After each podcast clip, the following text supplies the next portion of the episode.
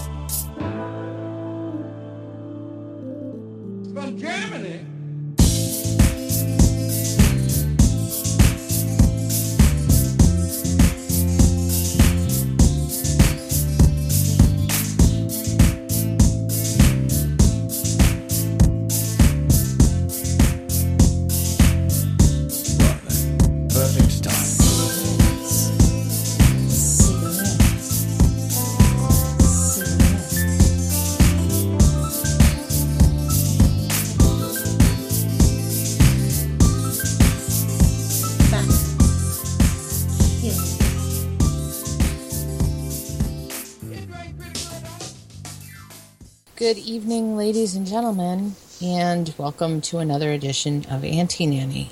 Uh, with me tonight is the mall rat, Miss Jeannie K. Hi, Jeannie. How are you this evening? Bah humbug. Okay, so once again, the commercialism of the holidays had an amazing effect on the bubbliness and the vivaciousness of Miss Jeannie K. And I hear you. I work with those people day in day out. They get dumber and dumber as the holidays get closer, and um, and the best producer money can't buy. Hi, Very, how are you this evening? fine, but I don't fall for all the commercialism of the modern era. So yeah, Yeah, I, I yeah, pretty much. It, everybody seems to uh, get handmade stuff for me, even if I don't make it myself, you know Oh, there's speaking- something about Speaking of handmade stuff, Miss Jan, yes.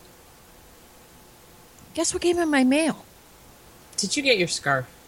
on Saturday? Was it a good time to get your scarf? Yes, it was. like this is fucking awesome. And Bernie's like, "Is that a donut, mom?" I said, "Yes, Bernie. It means I don't care." I don't care. Mm-hmm.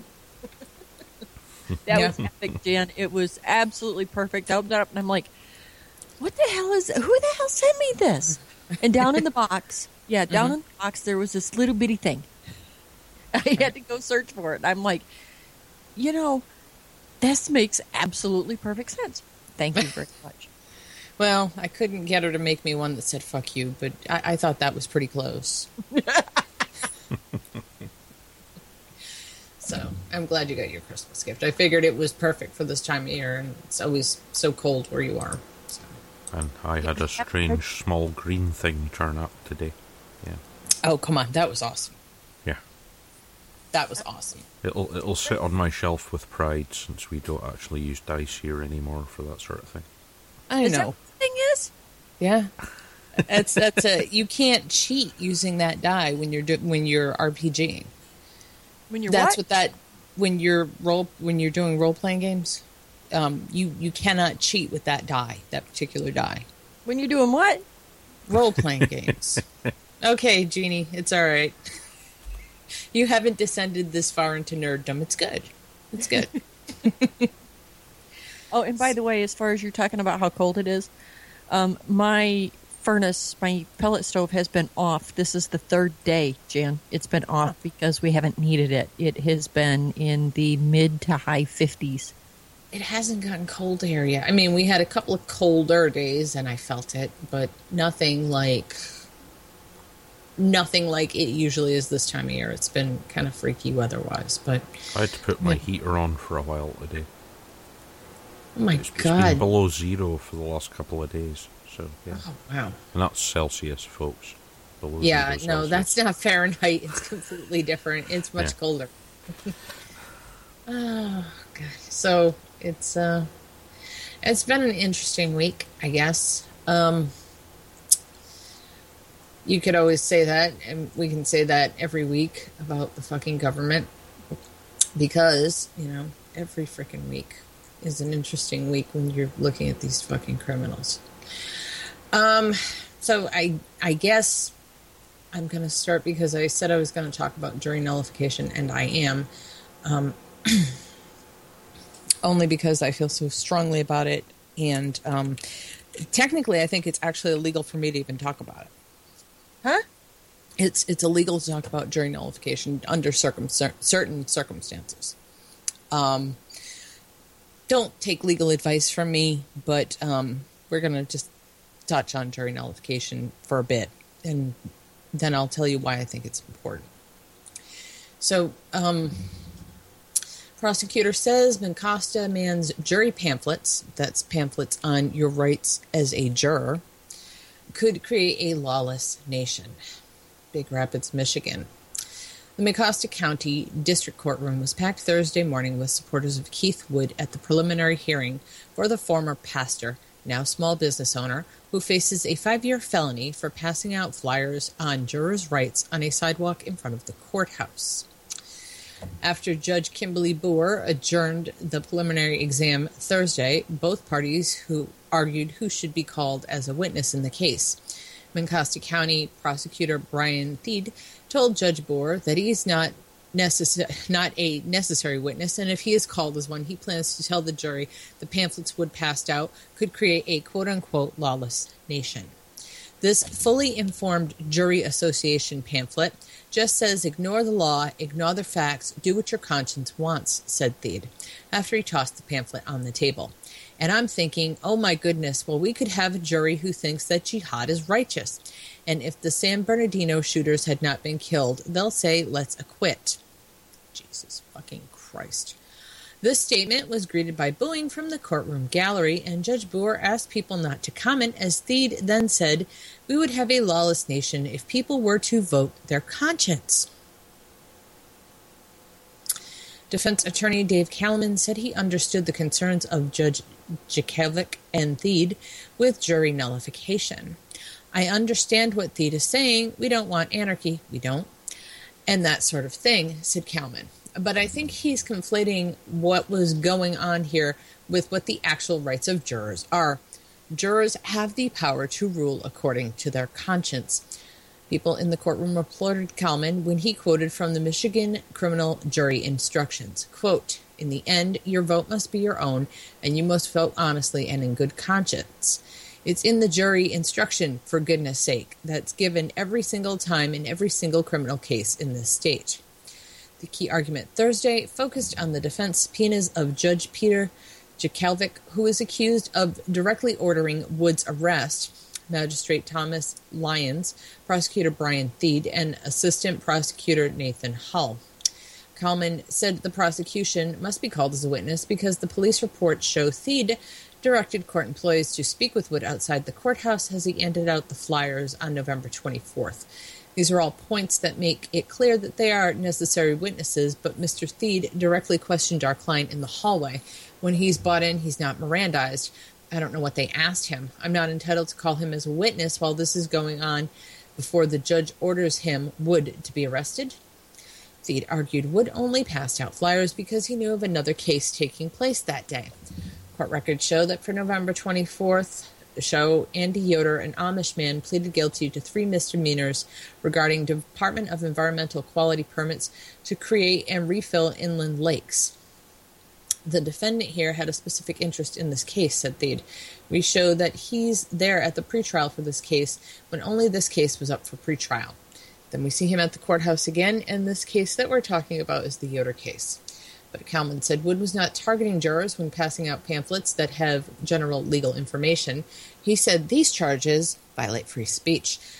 Our defense is a First Amendment defense. Our client had the right of free speech to hand out pamphlets with legal information, said Kallman.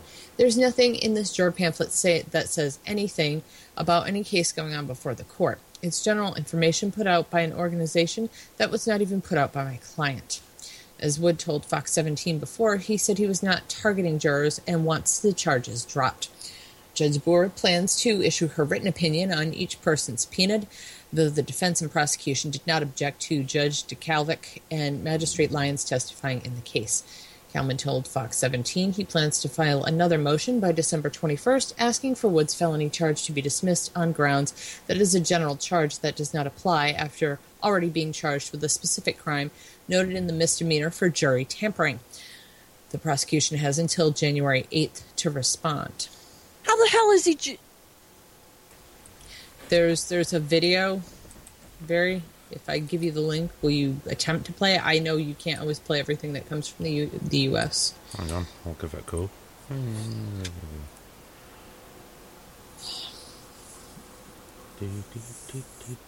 on. Let's check it in our chat. It's okay, I've got it. Okay. Ah. Flash This- crashed. Hmm. Oh no. Okay. Hang on. You can- No, I've got it now. Okay. This is just freaking terrible, and you actually need to hear the words coming out of the prosecutor's mouth. Oh, not getting any sound. Okay. Hang on. A father of seven Here is we go. facing up to five years in prison for handing out pamphlets on jury rights in front of the courthouse. It's a story we first brought you earlier this month. Keith Wood was back in court this morning for a hearing, which was postponed, but we are finally hearing from the prosecutor on why he doesn't want to be called as a witness in this case. Fox 17's Zena Chicklas joins us now in studio with the latest. Right, and the Mecosta County District Courtroom this morning was just packed, mostly with supporters of Keith Wood, the man who told me in front of his family that day that he felt speechless literally when he was arrested and then spent 12 hours in jail the week of Thanksgiving, all for passing out those jury rights flyers. Now, the main issue in court today was whether or not the prosecutors will be called as witnesses, and if they are, if this goes to trial, the Attorney General's office will have to appoint a special prosecutor to take over the case. I believe based on that, that there is good cause to adjourn the preliminary examination for today. As soon as Judge Booher adjourned Keith Wood's preliminary exam, both parties addressed whether Mecosta County prosecutors will take the stand. Prosecutor Brian Thiede says he's not a necessary witness, but if he's called to testify, he says he'll tell the jury that the pamphlets Wood passed out could create a lawless nation. This just says ignore the law, ignore the facts, do what you, your conscience wants. And I'm thinking, oh my goodness, well, we could have the, the, the jury who thinks that jihad is righteous. And if the San Bernardino shooters had not been killed, they'd say, let's acquit. We would have a lawless nation if people were to vote their conscience. The judge quieting boos here from Wood supporters, defense attorney Dave Kallman received applause when he said he understands, quote, we don't want anarchy, but then read the Michigan criminal jury instructions saying jurors can vote their conscience. Quote, in the end, your vote must be your own, and you must vote honestly and in good conscience. It's in the jury instruction, for goodness sake. That's given every single time in every single criminal case in this state.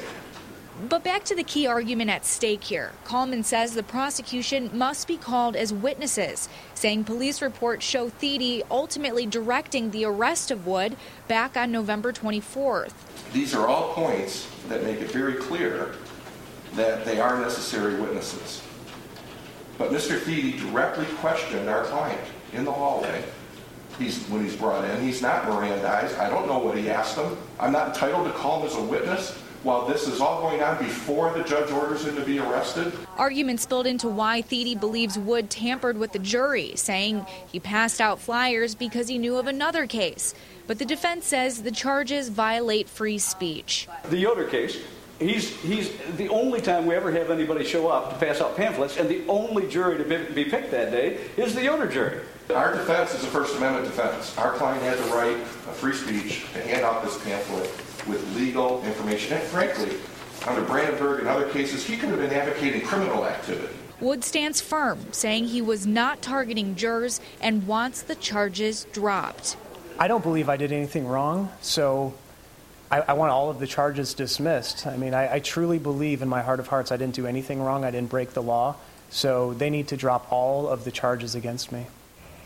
Keith there just, of course, wanting these charges dropped. And as of now, we're waiting to hear from the judge who says she'll be issuing a written opinion on each of the people, including the prosecutors here, who are subpoenaed to testify in this case. The next step for the defense, they tell me, is to file a motion asking to dismiss that felony uh, charge, obstruction of justice. They will be doing that in the next week and a half. Of course, we'll stay on top of this case for you and give you all updates. For now, in the studio, Dana Chicklas, Fox 17 News. Yep. So it basically Okay. comes down to the usual. There's a scumbag prosecutor who who thinks he's above the law Mhm. and can do what he likes. Yeah. Um, Jeannie, you, you sound like you want to say something or rip somebody to shreds. You might want to get that out before we go a little bit deeper into jury nullification. Get it out.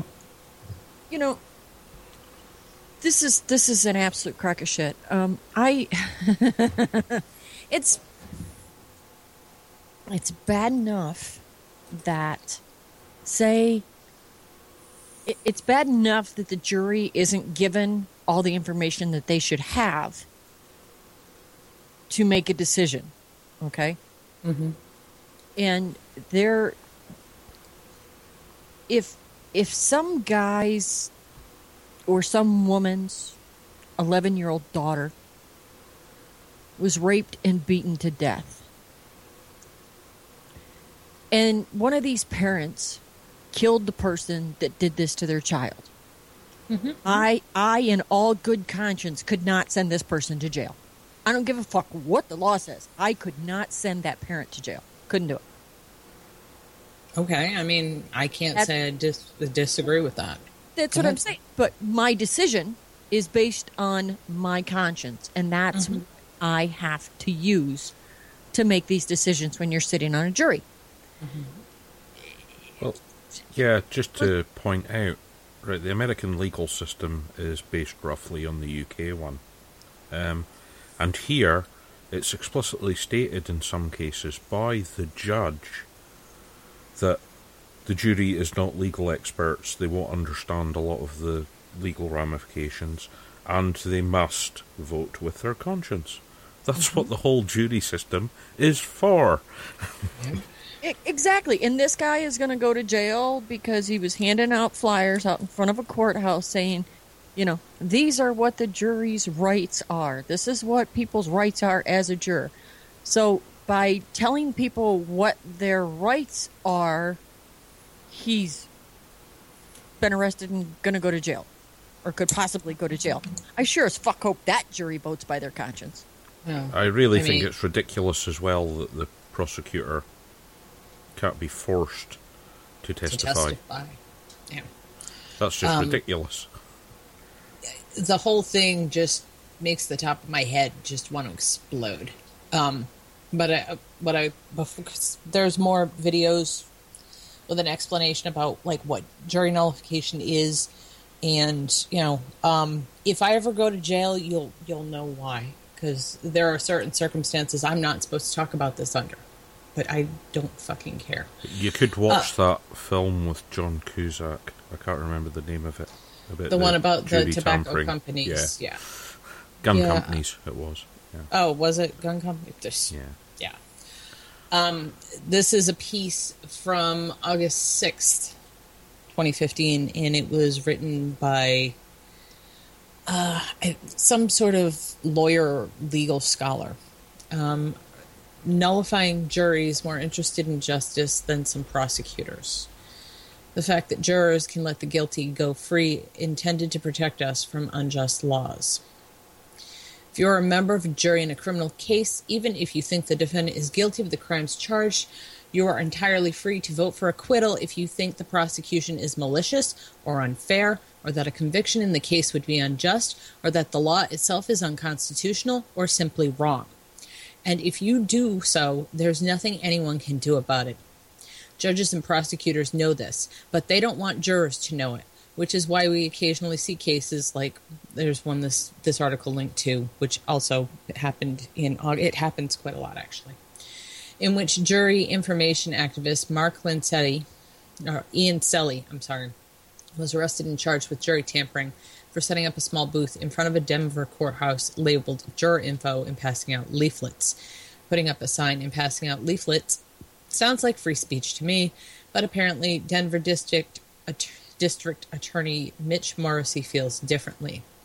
The last time I noticed a case like this was in 2012, where a retired chemistry professor did pretty much the same thing. Federal Judge Kimba Wood dismissed the indictment. At the time, NYU law professor Rachel Barkow commented, I don't think sensible prosecutors should even have bought this case.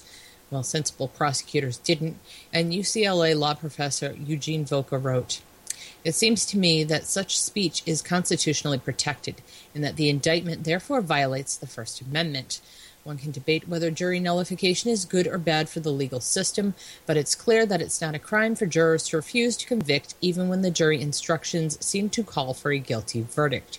So, Heicklen is encouraging a jury to engage in legal, even if in the view of some harmful conduct. It's legal, but prosecutors don't want jurors to know about it because if jurors knew they were free to acquit in the interest of justice, it would weaken prosecutions. Prosecutors don't even like billboards aimed at educating jurors. Of course, prosecutors have essentially the same power since they're under no obligation to bring charges against even an obviously guilty defendant. But while the power of juries to let guilty people go free in the name of justice is treated as suspect and called jury nullification, the power of prosecutors to do the exact same thing is called prosecutorial discretion and is treated not as a bug but as a feature in our justice system. But there's no obvious reason why one is better than the other. Yes, prosecutors are professionals, but they're also politicians, which means that their discretion may be employed politically and they're repeat players in the justice system, which makes them targets for corruption in a way that juries, lay people who come together for a single case, aren't. As Clay S. Conrad notes in his book Jury Nullification The Evolution of a Doctrine, to the framers of our Constitution, jury nullification itself was a feature, not a bug. Distrust of, the bureaucracy and even of the judiciary framing era Americans viewed juries' refusal to convict as an important protection for liberty. This remained the case until Conrad notes juries began to refuse to enforce the Fugitive Slave Act of 1850 because they thought returning escaped slaves to their owners was unjust. In response, the system began to try to get around juries' power not to convict. These efforts increased when juries were reluctant to convict labor leaders or to enforce prohibition. And though there were racist juries that refused to convict racist defendants in the civil rights era, Conrad notes that those juries were part of a system that also involved racist prosecutors, racist police, and racist judges.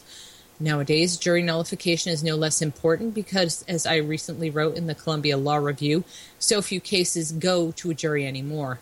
Instead, prosecutors draft massive kitchen sink indictments charging dozens or hundreds of crimes, then bludgeon defendants into accepting a plea bargain rather than risk a trial in which conviction on even a single count of hundreds of charges could be disastrous.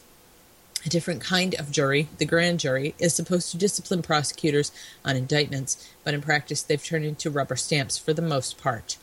If we value justice in this nation, the solution isn't to give prosecutors a freer hand, it's to hold them more firmly to the limitations our, na- our founders, our nation's founders intended. That's not tampering, it's setting things right. Can you play that video? Yeah. Thank you.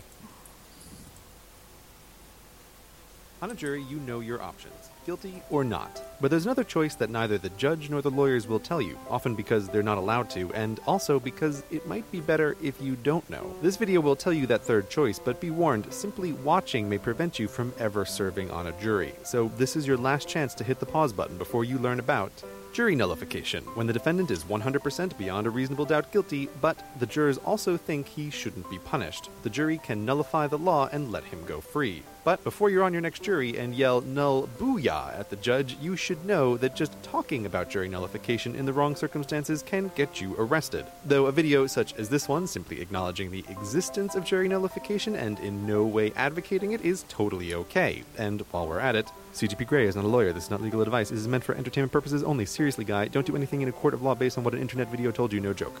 So why can't you do this? It's because nullification isn't in the law, but exists as a logical consequence of two other laws. First, the juries can't be punished for a wrong decision, no matter what the witnesses, DNA evidence, or video proof show. That's the point of a jury, to be the final decider. And second, when a defendant is found not guilty, that defendant can't be tried again for the same crime. So there are only two stated options, guilty or not. It's just that jury nullification is when the words of the jurors don't match their thoughts, for which they can't be punished and their not guilty decision can't be changed. These laws are necessary for juries to exist within a fair system, but the logical consequence is contentious. Lawyers and judges argue about jury nullification like physicists argue about quantum mechanics. Both are difficult to observe, and the interpretation of both has a huge philosophical ramification for the subject as a whole. Is jury nullification the righteous will of the people, or an anarchy of 12, or just how citizens judge their laws? The go to example in favor of nullification is the Fugitive Slave Law, when northern juries refuse to convict escaped slaves and set them free. Can't argue with that. But the anarchy side is southern juries refusing to convict lynch mobs, not humanity at its best. But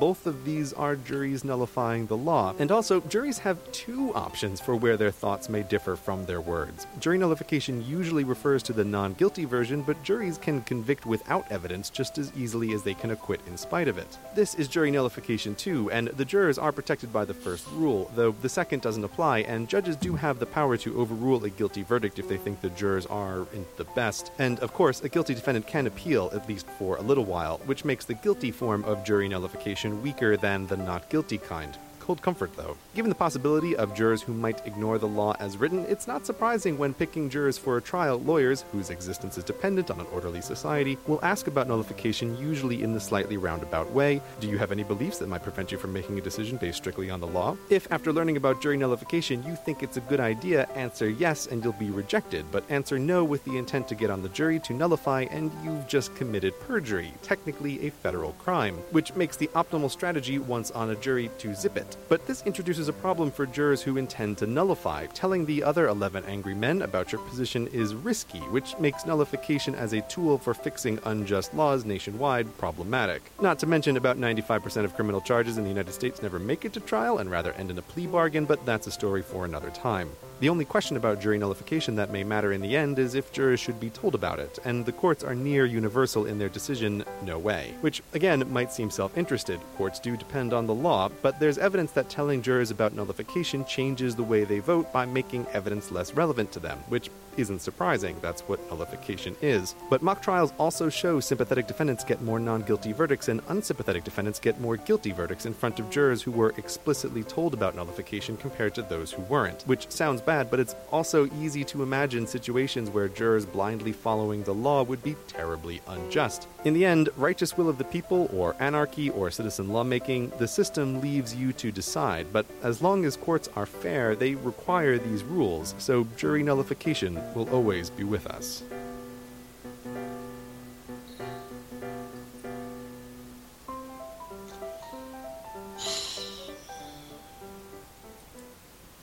Yes. There's there's something really really wrong with the idea that you can't be the guardian of knowledge that you need to use your conscience to be your guide.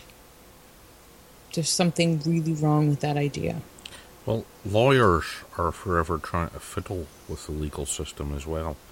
Because here in Scotland, we still run a kind of odd jury system. Um, where on you know capital cases, criminal cases, um, you have fifteen in the jury.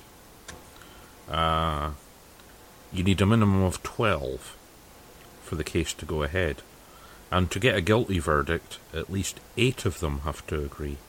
And Mhm. it's designed so that you can't get a split decision, which is good.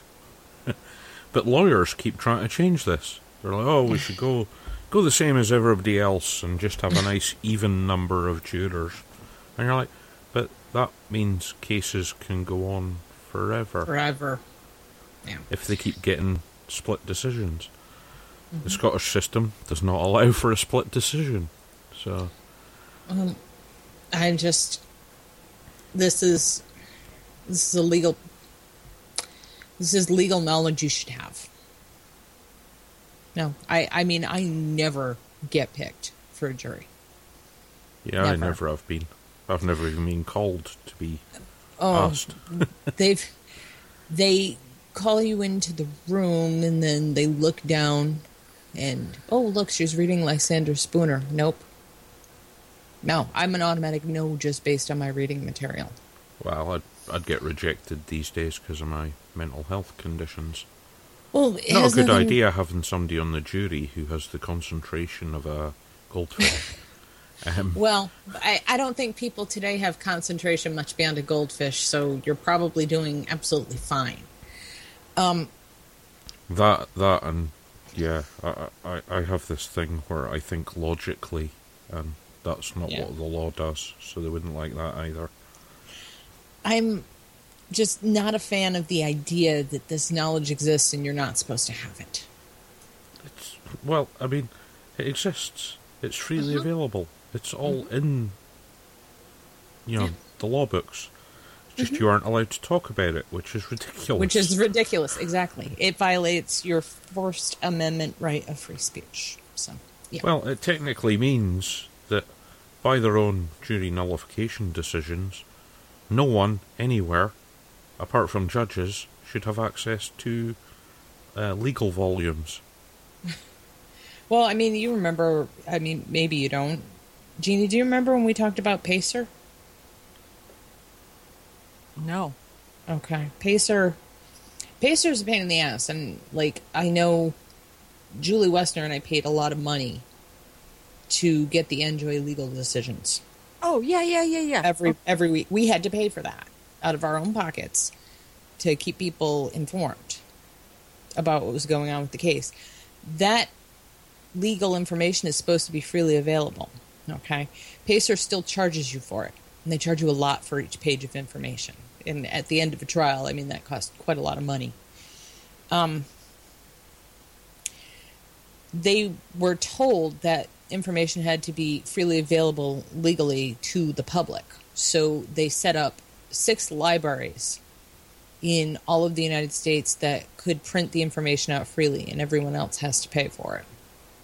And then they took and remember they destroyed a whole shit ton of legal documents that they were supposed to keep. Yep. Yeah. Kind of like Lois Lerner with email.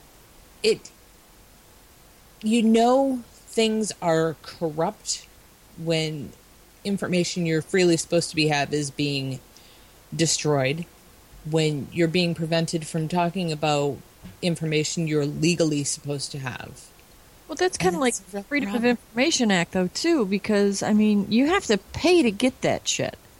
You know, it should be electronic, and you should be able to get your Freedom of Information material via email for free. Mm-hmm. But no, don't they tell you you have to pay pay them to print it? yeah you do You know, I mean, it's crazy. So, you know, here here's all your rights to re- have this information. Pay for this shit. Oh, and you got of course, to get the documents telling you how to request the Freedom of Information requests, That you'll, costs you'll need to pay to get those as well. Well, actually, if you're really, really smart, www.foiamachine.com. Yeah. Just throwing that out there. Just it just as a, a thought. Just The, lo- the lawyers might hear and be upset. I really you. don't give a fuck with the lawyers here. if I ever go to jail, I'm probably not going to come out. Um, It's, it's no real surprise that the legal system has been turned into a money making machine. well, of just course. like every I mean, other. I mean, of course, and, and they all are. Yeah. You know, every system. You know, but the, the I think what bothers me most about this is that it really does violate your your right to free speech. Everyone has that, even if it's ugly and horrible. The right to say what you think. There's nothing wrong with that. And people will object, and, and you'll say something stupid, and someone will punch you in the face, and that's a natural consequence of free speech. Yeah. It, it- it's always been that way. But The thing I always find about up- juries, though, is basically when you agree to be a juror, you give up some of your right of free speech and No. civil liberties. Because, Yeah, you know, well- a judge can order you to be held so that you can't go out in public yeah, um, yeah. if it's an important case. But Yeah. that's fine, apparently. You know, they can completely ignore your rights if you're a juror. Well, Hey, don't forget you get that fancy fifteen dollars a day here in Florida for that privilege. Oh, here you've got a mountain of paperwork to fill out Oh, to do with your earnings and transportation costs and all that kind of nonsense. hmm Oh yeah, they have to pay for parking and gas and all sorts of fun things. Yeah. So, um, I guess we're going to talk about um, freedom of speech and life on campus. The student censors at Yale claimed to scalp, pardon the microaggression, this week when lecturer Erika Christakis resigned her teaching position on childhood education. She had been piloted for asking in an email if students weren't too sensitive if they are offended by a politically incorrect Halloween costume. Yale's powers that be ducked and covered in response, but the news on campus isn't all bad, according to a forthcoming report by the Foundation for Individual Rights in Education. The Foundation's annual survey of 440 colleges, comprising 336 four year public and 104 private institutions, finds that the share of schools maintaining severely restrictive speech codes has dropped below 50%, 49.3% to be exact, for the first time in the organization's history. As many as three quarters of colleges boasted restrictive speech codes in 2007, and 55% did as of last year. Another positive sign the number of schools is receiving FIRE's highest green light rating has nearly tripled since 2006, up 22% from 18 last year. These beacons include Purdue University, the University of Virginia, the University of North Carolina, Chapel Hill. Um, more than twice as many colleges have received ratings upgrades as downgrades in the year. Some colleges have reaffirmed in principle their commitment to free speech. In January, the University of Chicago endorsed the principle that debate or deliberation may not be suppressed because the ideas are perceived as offensive. Princeton adopted a similar resolution in April, while Johns Hopkins in September identified free and independent inquiry as one of its core principles. The state of Missouri this year enacted the Campus Free Expression Act, barring public colleges from restricting free speech to prescribed zones on campus. Ironically, University of Missouri protesters this fall benefited from this First Amendment protection while seeking to muzzle and muscle dissident voices. As the conflagration of free speech at Mizzou showed, colleges often contra- contravene the law and these stated principles. Princeton prohibits offensive sexual comments, while Johns Hopkins forbids rude, disrespectful behavior. At Boise, Boise State University, students may not publish, display, or transmit inappropriate or offensive material. This could apply to just about every student's Facebook page and Instagram. the University of South Dakota prescribes proscribes bullying, which, don't laugh, is loosely defined as teasing, making fun of, laughing at, harassing someone over time. Middlebury College's Code of Civilry censures flagrant disrespect for persons. Wayland even grants students the right to be protected against actions that may be harmful to the health or emotional stability of the individual. Trigger warning. The First Amendment protects offensive, distasteful, derisive remarks. Public colleges can't punish microaggressions any more than the Justice Department can prosecute Donald Trump's oafish comments. While private institutions may promulgate restrictive codes of conduct, doing so chills free expression and inquiry. These have long been the bedrocks of higher education.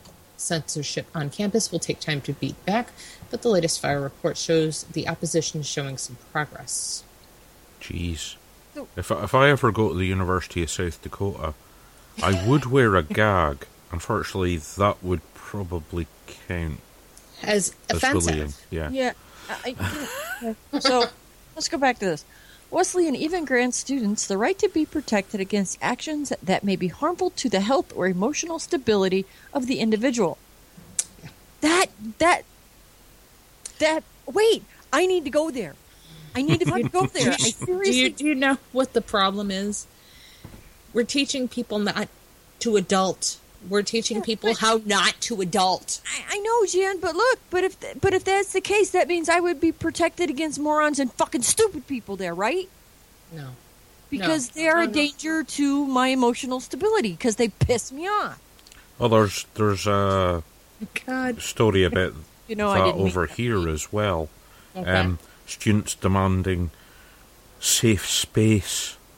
What what the fuck is that exactly? Does anybody know? It's it's an area where they can all sit and not have to put up with people taking the piss. Apparently, That's that's called Well, is it is it your closet a safe space? outside, go the fuck to your dorm room and close the door. If you can Yeah. still hear it, put some fucking headphones on because that's what I have to do when people are really pissing me off on a daily basis. I mean, good. That's what I'm- God. that's what I'm raising Whiny ass little babies that are never going to be productive adults. They are never going to be able to to understand critical thinking. They are never going to be able to function as a real fucking adult. Oh mm-hmm. God, sorry. Mm-mm. bet No, you feel okay. better now, though, Do Jeannie. you feel better, Jeannie? No, now I'm pissed. I, I think it's a good thing. It means the tide is slowly changing. It's just that it's taking too fucking long. Yeah, the the the fucking political correct brigade are everywhere is a bunch of sissified. Yeah. Oh, fuck! Ugh. Have you ever seen that? I, and I posted a lot that video um, that uh, I post on my Facebook page where uh, it, it uh, it's called "I'm Offended." It's by a comic called Steve Hughes, and he he talks about things that are offensive and making laws against things that are offensive. He Yeah. finds like boy bands offensive. I, That's completely true everything that's offensive is individual to you and the way you grew up, the way you were raised, the schools you went to, the people who are your friends and your family, whether you're religious or not. I mean, and how do you make laws about that? How do you I'm make rules about that? How are you going to protect anyone from something? Ban something? all these people that are offending me. I mean, good God. I want to live in a democracy, but I never want to be offended again. You're an idiot. Yeah, I mean, you're probably the same as me. You you take the the the simple solution. If you're finding something really offensive, you stop reading it or stop listening to it, and go somewhere else. honestly, I, I something Rather that's than offen- complain about I it, will you know. endure some. I I will endure something that's offensive just on the off chance that I might learn something. Yeah. That's why, like, if you look at, at the show notes, they're always a mix. They're a mix of like different news sources from different places, and I will never, never add another news story from Wired again. I just want you all to know that um, I'm really pissed off with Wired. Really mad with them. Uh, their That recent their recent non-journalist thing. Oh yeah. my god! Just oh, I just want to smack the shit out of them. I'm sorry. you know, I am so sick of the lazy fucking journalism, and Fergus had it absolutely right. Yeah. Can you link Fergus's article in the chat so people can Uh, read it? Oh, I don't think I've got it to hand. Oh. Um, Remember when I said before the show that I needed to run downstairs because I couldn't find my e-cig?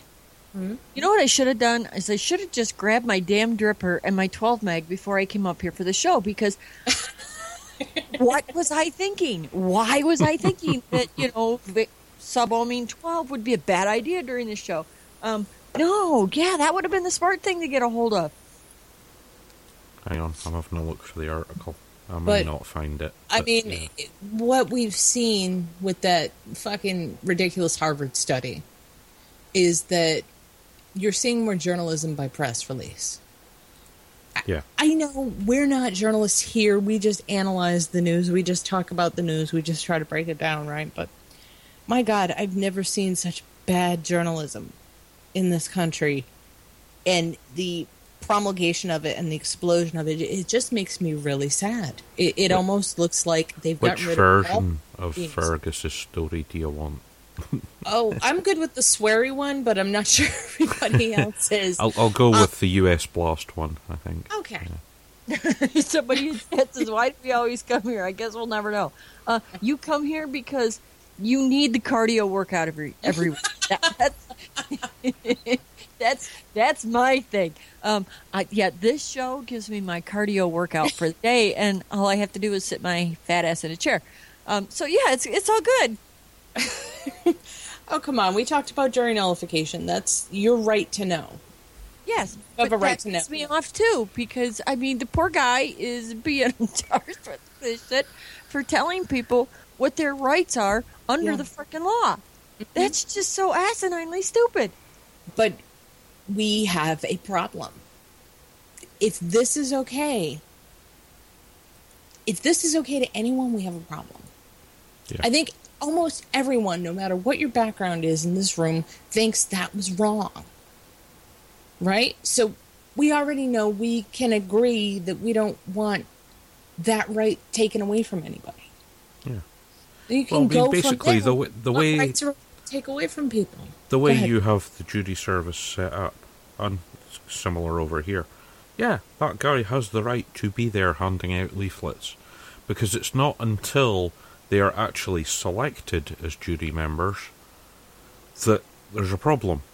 Um, it's up to the prosecutor and the defence to choose the jury. What happens before they do that is nothing to do with them, basically. I agree. Yeah. I agree. But I mean, the whole thing is, I'm going to tell you just from experience. I mean, I'm not the smartest person anybody's ever met. I'm, you know, far from it. I'm stupid about a lot of things. There's a lot of things I can't do and a lot of things I don't know about. But I have a lot of knowledge that I've gained in the last maybe 15 to 20 years about how things were intended to be, what the legal system works like, how it's supposed to work. And yet, going in to be selected for jury duty, I'm never picked because I have this knowledge. Wouldn't you think it would behoove you to have, as a juror, someone who's fully educated about these things instead of rejecting them out of hand? Well, you But think, it's almost but lawyers like the don't like prosecution is people to know what's afraid going on. that that stuff's going to spread. Yeah. I got selected to be on a jury once. I've never been selected. I mean, they actually tell me, you know, you might be fine for a fraud case. I've been told that two or three times. Go ahead. So you've never been selected for a jury, like ever? I haven't. Yeah. No. I was I was Were on a jury once. How was it? I mean, Uh, did you did you feel like you did you feel like you had done your duty as a citizen? I mean, I, I just wonder because I'm always rejected. Um, I actually am probably one of the few people on the face of the planet that called the courthouse and said, I know jury selection is random and everything, but I've been a registered voter here since I was 18, and I am 41 years old, and I've never been called for jury duty. What's up with that? and the lady said, Are you really complaining? And um, so I went and I sat on this jury, and there wasn't a doubt in my mind that the piece of shit that I sat on the jury for was absolutely guilty of everything he was charged with. There was not a doubt in my mind, Jan. Unfortunately, there was a guy on the jury that hated the state trooper that arrested the ass clown that was on trial. And this guy was just completely and totally against doing anything that would, in his mind, benefit the state trooper. It wasn't a benefit to the state trooper, it was a benefit to the 14 year old girl and the 15 year old girl. That's who it would have benefited. But no, so this fuck that has a problem with the police. How do you even get picked for a jury if you have a problem with the police? Yeah. Well, so he, you know, but because Lied? this guy had a hard on for for the the trooper that arrested the guy, um, and and you know, Jan, this guy should have been buried underneath a fucking jail, not in one. He should have been buried underneath a fucking jail. Um, he got off on everything but the two charges that he freely admitted to. The charges that he freely admitted to were supplying alcohol to minors and supplying drugs to minors. Now let your mind go where these other charges were. And the piece of shit walked on them because a guy on the jury Um, don't don't you have a mechanism over there for jurors reporting weird shit behaviour like that to the court. Because you do over here. Yeah. And the judge can uh, call for them to be removed, and one of the substitutes gets brought in. Well, and the guy said, "Well, I don't believe he was guilty of that. If if he was guilty, he would have admitted to it, like he did the other two charges. Are you fucking kidding me?" It must be me.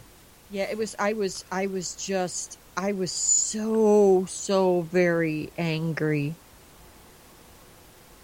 So very angry. Um. So yeah, my experience in sitting on a jury um, proved to me that fucked up people will let other fucked up people get away with Again. things, Right. horrible things, just Mhm. because they have Right. Again, isn't this an argument for having a well educated juror? Isn't this an argument for that? Picking the best candidate you can, not Joe Dirt. And I'm sorry well, it must, if it must be said Joe the Dirt prosecutor in that case was an idiot if he let somebody like that get on the jury. But I dead seriously. You know, they cross examine you pretty good. Yeah. I know. So I, I just I don't understand why you wouldn't want an educated juror. If, if you get charged with a crime, and by chance your case actually goes to jury trial, don't you want educated men and women making the decision about what's going to happen to you? Not yeah. Also, also, you really what you want is a jury that's made up of um, a range of people, but that's not what happens these days. The, because of the lawyers who are the ones picking the juries, there will always be blocks. The most juries will end up with six people that are basically pro prosecution and about six that are pro defence. And that's not how it should be. It hmm. should be people with open minds who can hmm. sit there and make a decision. But yeah, lawyers don't like that. no. Well, they don't. the the two so you you go over in here you go over and you sit in this thing and and if the first the first case if they dismiss you as a juror then you go and you still sit there about the rest of the cases that are coming up before the courts. And and I do have to admit that I was not selected um, for several DUI several meaning two for um, several DUI cases because they said, you know, can you look at this with an open mind? And I said, no, I absolutely cannot. They they were drinking and driving. They caused an accident that harmed innocent people. They belong in jail. And they they they you know asked me to please step outside. Um, it's actually it's almost five of, so I don't want to. I don't want to start anything else. So, um, just Jeannie, you've been a mall rat the past couple of days. How is it dealing with the general public this time? no, of no, year? no, no, no, mall rat my ass. I went. we- my husband? My husband and I went to one store, and then the next night, he gets me in the mall under the pretense of let's run to Olean and pick up my medicine, and we'll get dinner. How the How, fuck? how does the mall tie How in? the fuck I ended up in the mall? I have no Dinner. idea. I ended up in the mall. So Oh yeah, God. no, um, yeah, it's really bad. And let me tell you what, parents parents need beat to death in some time because I had to tell you this, Jen. So the mall. So the mall here had some guy in the middle of it that was renting out these these um they were like the motorized shopping carts you see, except these were animals. And you could rent these animals and ride them around the mall. Animal what mart could fucking go wrong with this? Oh, so much. So it was like a, a little teenage mart cart animal demolition derby. Yeah, pretty much. Now, had I, you know, I was just a patron of the mall. I was not a store owner. But let me tell you what. If I had paid the exuberant amount of money that they want to set up one of the, the things in the middle of the mall, you know what I Mhm. mean? The little Cossacks, Kiosk. or however you say that word. Yeah, kiosk, the little wagon things, kiosk. Yeah, one of those. I think I'd have been really pissed if this asshole down at the end got paid to provide something that destroyed my products.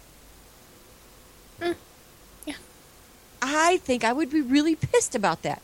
Let alone the fact that parents were using them as entertainment value for their kids. They went down and handed the guy 20 bucks. They put their kid on one of these things. They went fucking shopping and left this little asshole kid unattended on a motorized cart in the middle of the fucking mall.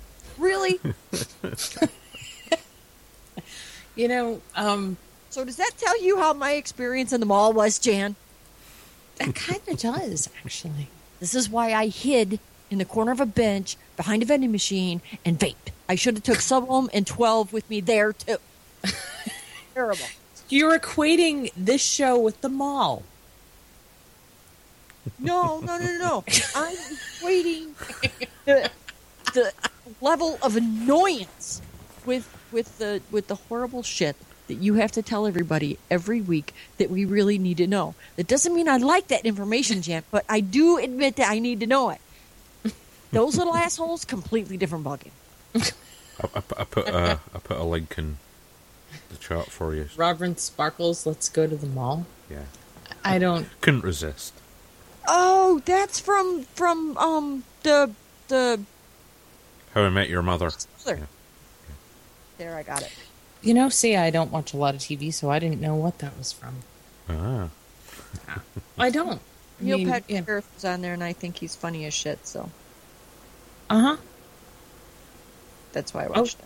well, um, I think like the last thing I've I've watched two, three shows in their entirety since the last five years. Big Bang Theory's one. Um, uh, I've actually started watching iZombie just because it's good brain dead TV. Uh, and um, there's just there's a couple of shows I watch. I mean, most of them stream on Amazon. Um, Man in the High Castle was very good, chilling but good. Uh, Mr. Robot, very good. Frightening but very good. Um, and Did- those are about the only ones I talk watch. The, Speaking of the man in the high castle, did we cover on here that the the the what's his face in New York had made the subway commission pull all those the advertisements for that? No. did you read that? Yeah, I. But I think that was it was a time where I was um, actually trying to get people to mobilize against CISA, which that didn't work. So Yeah. it, it, you've got to pick. Every week I have to sort through all this crap and pick. Well, I have to tell you that asshole is why I ended up watching that show. Yeah. It's it's okay. It's seven. Okay, I'll see if I can get Alex. Okay. I'm going to mute now. Go and calm Otherwise- down, Jeannie. Yeah. The wise woman mutes. Maybe she can go get her her, her twelve and Yeah. sub on.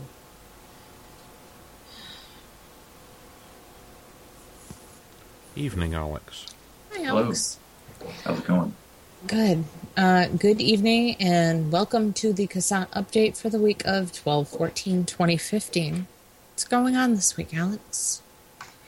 Um, well, this is kind of an exciting week for us, I guess. Um, Yeah, it we have uh, Julie, Carl, and uh, Brian Carter are all headed to uh, OIRA tomorrow. Yeah.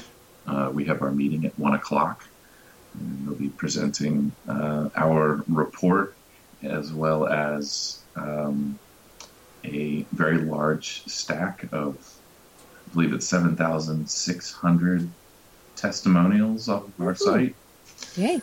Um, so that should be should make for some very uh, wonderful pictures. Um, and uh, and yeah, everybody's nervous and excited, and uh, so that will be uh, that will be great. Um, we don't our our comment, of course, is not posted up, but we will be, I believe, posting that up at some point. Mhm. Um, I'm not entirely sure. Um, so that's happening. Um, and then today, it seems like in the past couple of maybe business days, um, Twitter has come alive with talks about the budget bill. Mhm. Um, I saw a couple people active today.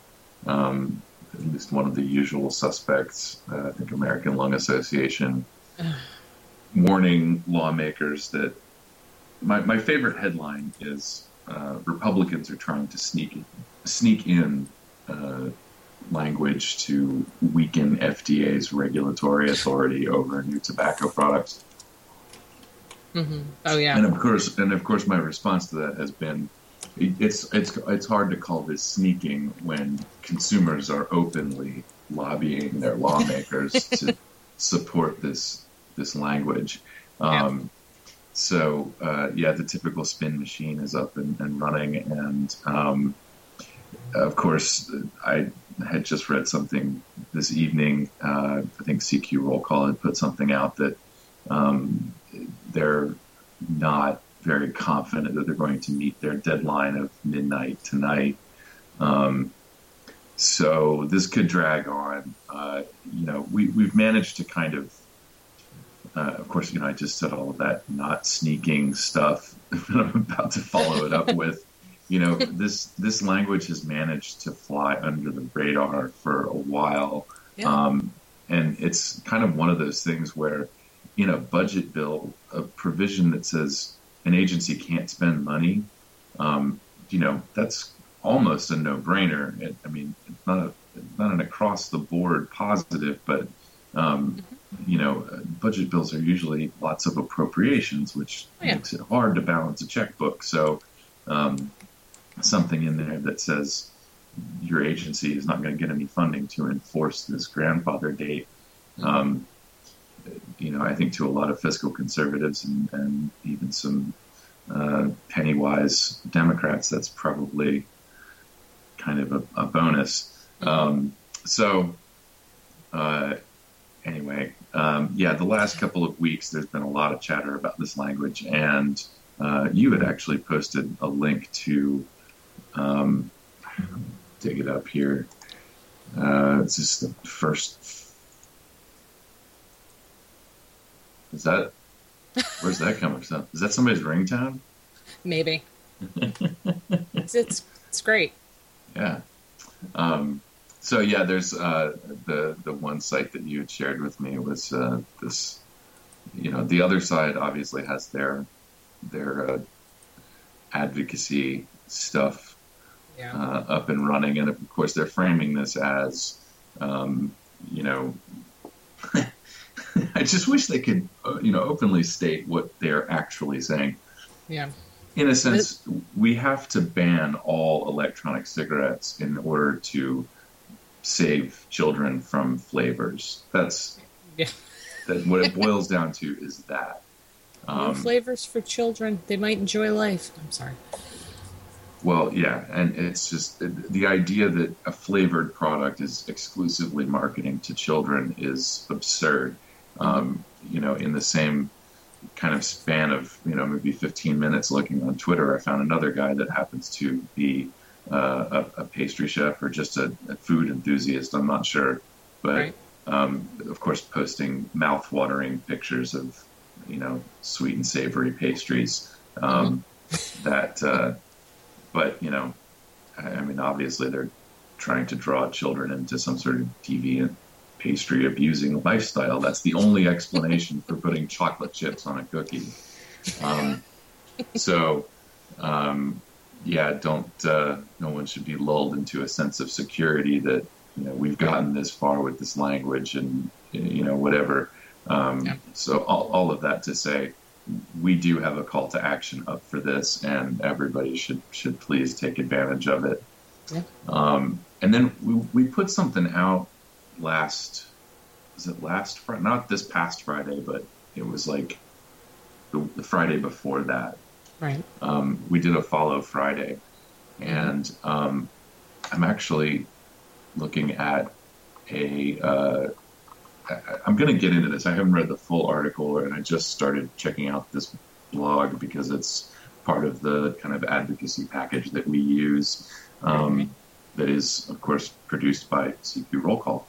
Um, and uh, it, it talks about how to use Twitter for your advocacy efforts.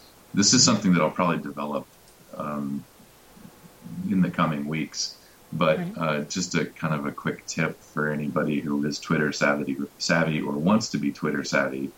Um, so a couple Fridays ago, we put out a Follow Friday kind of call to action. It's sort of fun, but it really does have a serious purpose, and that is if if everybody who vapes who is on Twitter, um, especially Americans, um, follows at the very least your senators, your representative, um, and of course follow your uh, follow their kind of staff people, which is the new twist that I didn't really put into this.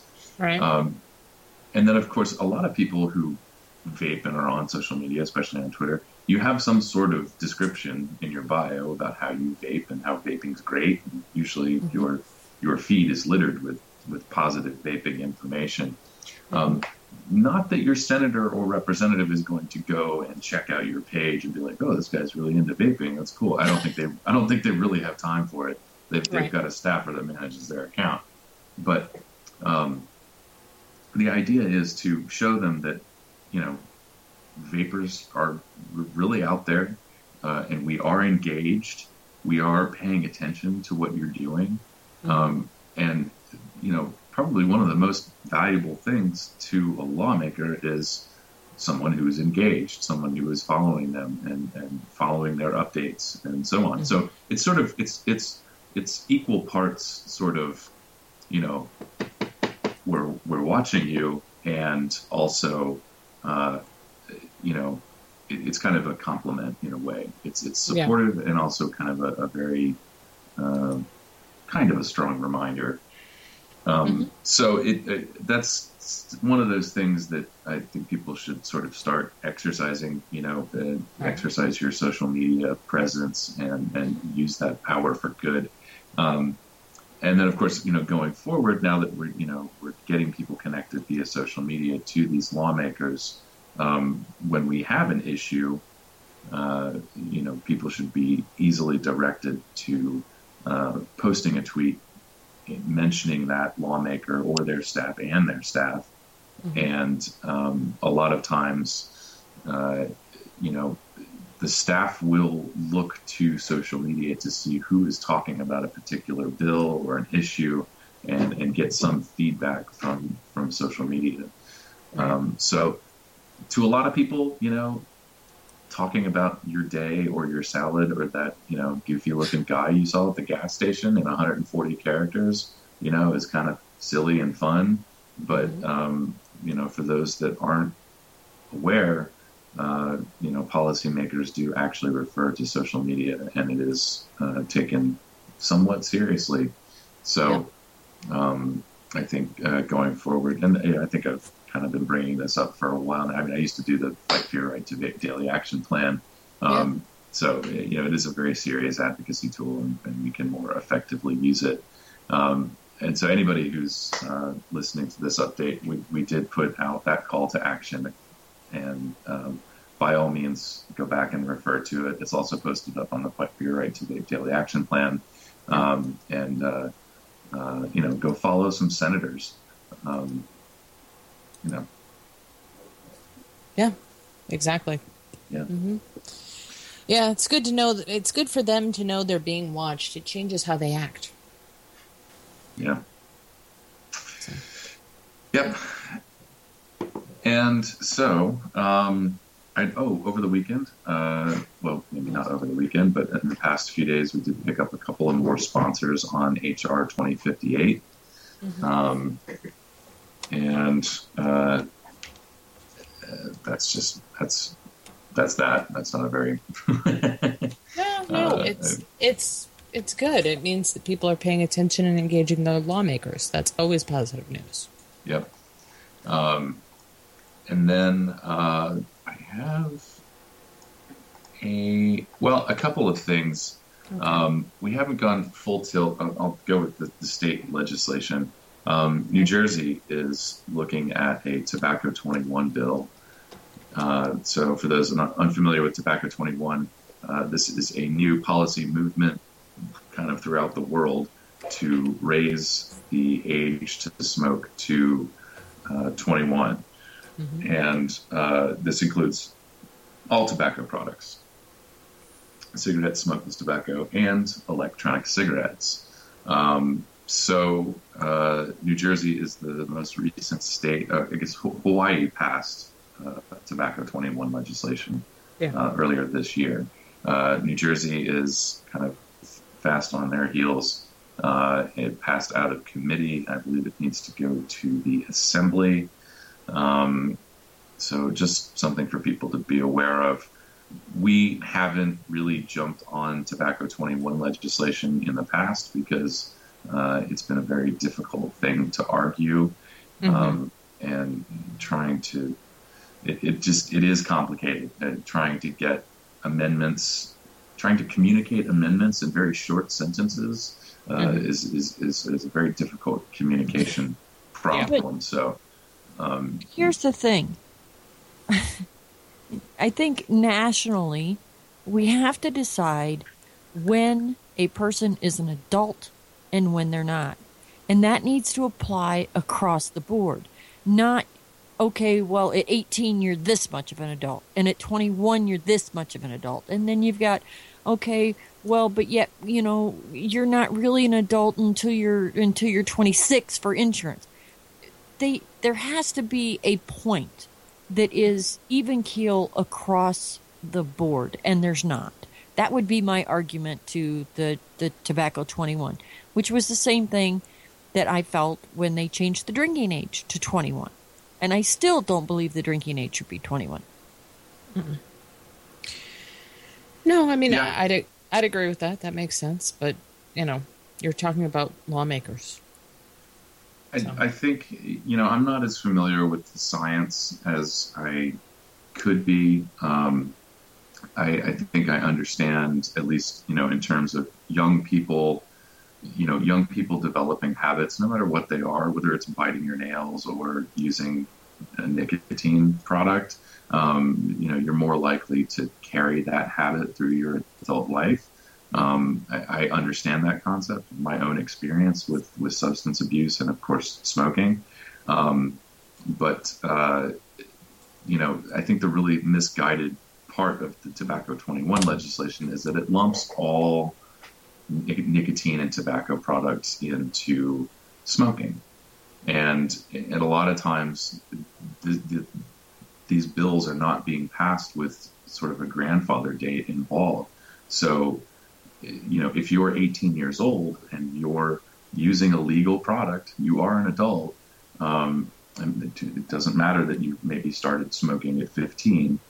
When that legislation passes, now your options are even more limited.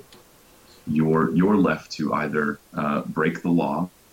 Uh, you know, in some of these cases, possession is is a finable offense. Um, certainly, buying cigarettes or nicotine products for somebody under the age of 21 is a finable offense. I think in New Jersey they're proposing a thousand dollars. Um, so, you know, what, what's what what what does a parent do? What does what does a, a concerned friend do for their 19 year old friend or son or daughter who, you know, it, who maybe does want to stop smoking, but because of the law, they just have to stick with the gum and the patch and things that you know we know have a, an astronomical failure rate. Um, you know that just that doesn't seem fair to throw those people under the bus like that, and uh, and that's that's you know as CASAA, we we're not we're just not going to take up the smoking argument. I understand how people feel about that, but that's just not. We just don't represent the interests of combustible cigarettes.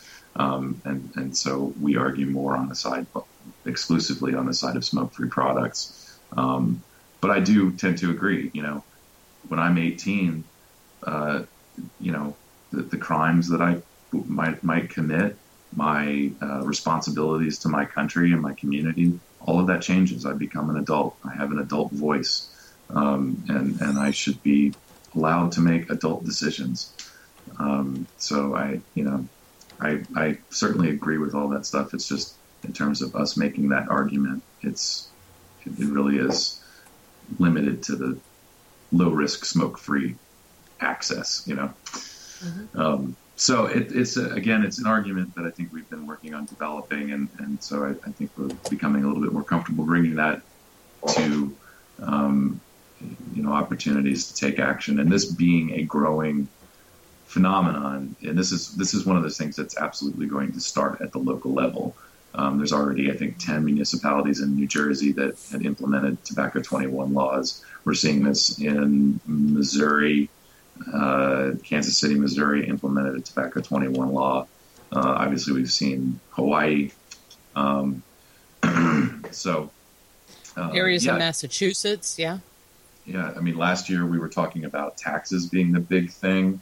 Um, ag- again, I'm certain that we'll see more vaping tax proposals uh, in 2016, uh, probably even even more than we saw in 2015.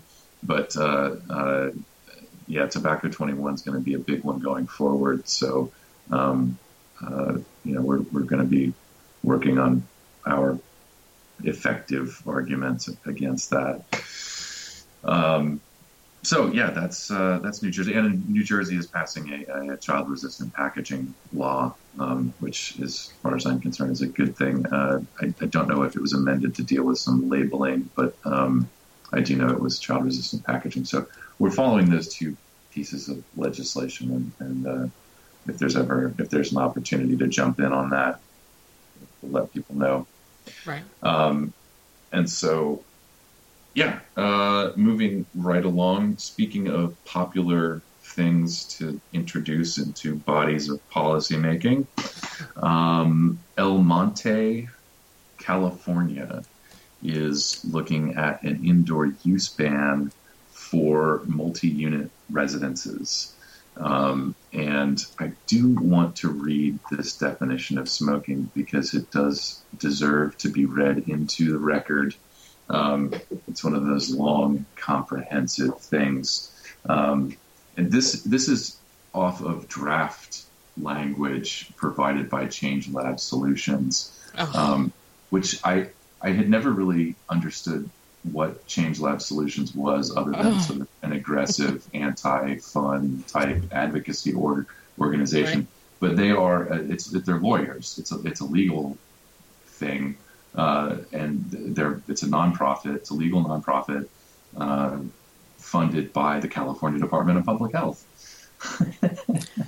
So, so Change Lab Solutions, which masquerades as its own entity, is a arm of the government set up to help people lobby the government.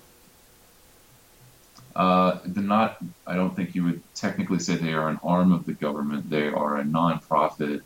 Uh, they are funded by the government to lobby the They government. are funded by the California Department of Public Health, uh, according to the description given in the City Council's agenda. Um, so yeah, there's something ethical, I think, in there that needs to be looked at. I mean, of course, they are Yeah. lawyers, but uh, whatever. Um, anyway, uh, their definition of smoke in this draft legislation is smoke means the gases, particles, or vapors released into the air as a result of combustion, electrical ignition, ignition or vaporization.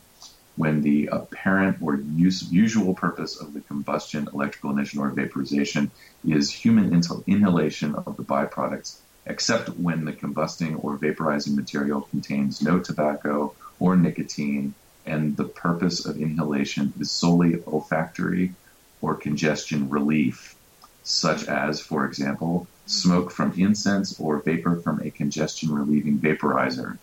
The term smoke includes, but is not limited to, tobacco smoke, electronic cigarette vapors, and marijuana smoke. However, smoke shall not include marijuana smoke when the person smoking holds a valid current medical marijuana identification card issued by the California Department of Public Health, which identifies the relevant person authorized to engage in the medical use of marijuana. So, kids, to review, marijuana smoke magically is not really smoke.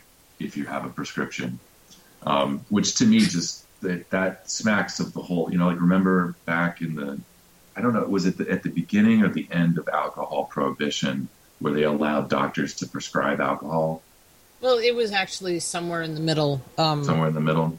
Yeah. I mean, and it's not like many of them did. Um, if you want an interesting perspective on that, there's an article out there called The Chemist's War. Just if you're curious about the way the government reacted to prohibition, it's pretty interesting stuff. As an aside, sorry. So, um, thank you for that, and uh, send, send me send me the title and the link because I'm going to forget in the next five minutes. Um, uh, hazards of the modern age, um, but uh, yeah. So the definition of smoke is uh, egregious, and um, also just to give you an idea, you might think. Uh, if you are one of the 23 CASAA members that lives in El Monte, California, that this isn't such a bad idea because you can just go outside in your patio, negative. Um, that is considered part of the uh, common area, and that's not the common area, but this includes private patios, porches, decks, balconies, all that stuff that's attached to your unit.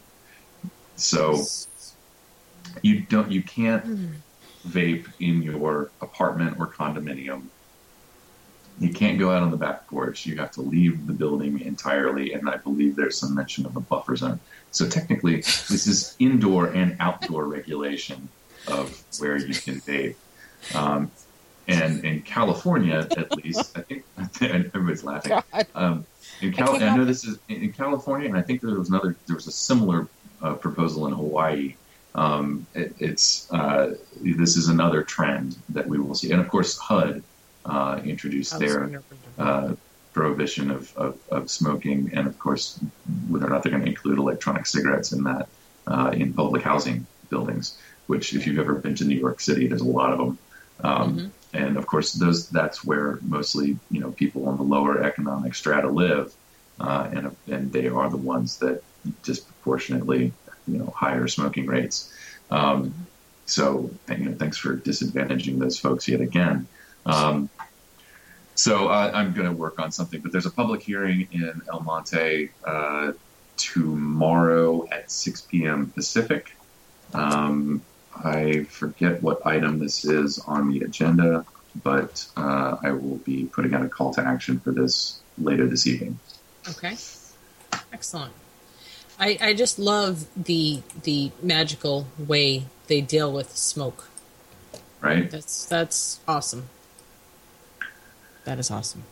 And and I just love how it's an indoor slash outdoor ban. So did they wind up see I, I kinda wonder if they wind up covering whether you can vape in your car there too. Um, not in this ordinance. Not in this one yet? This, this is confined to uh, multi-unit residences. Yeah. Uh, that, I guess that's next. Oh, Like while we're on. maybe I'll roll. stop with the good ideas. Yeah, it's totally your fault. Oh, of course it is. Yeah. oh God.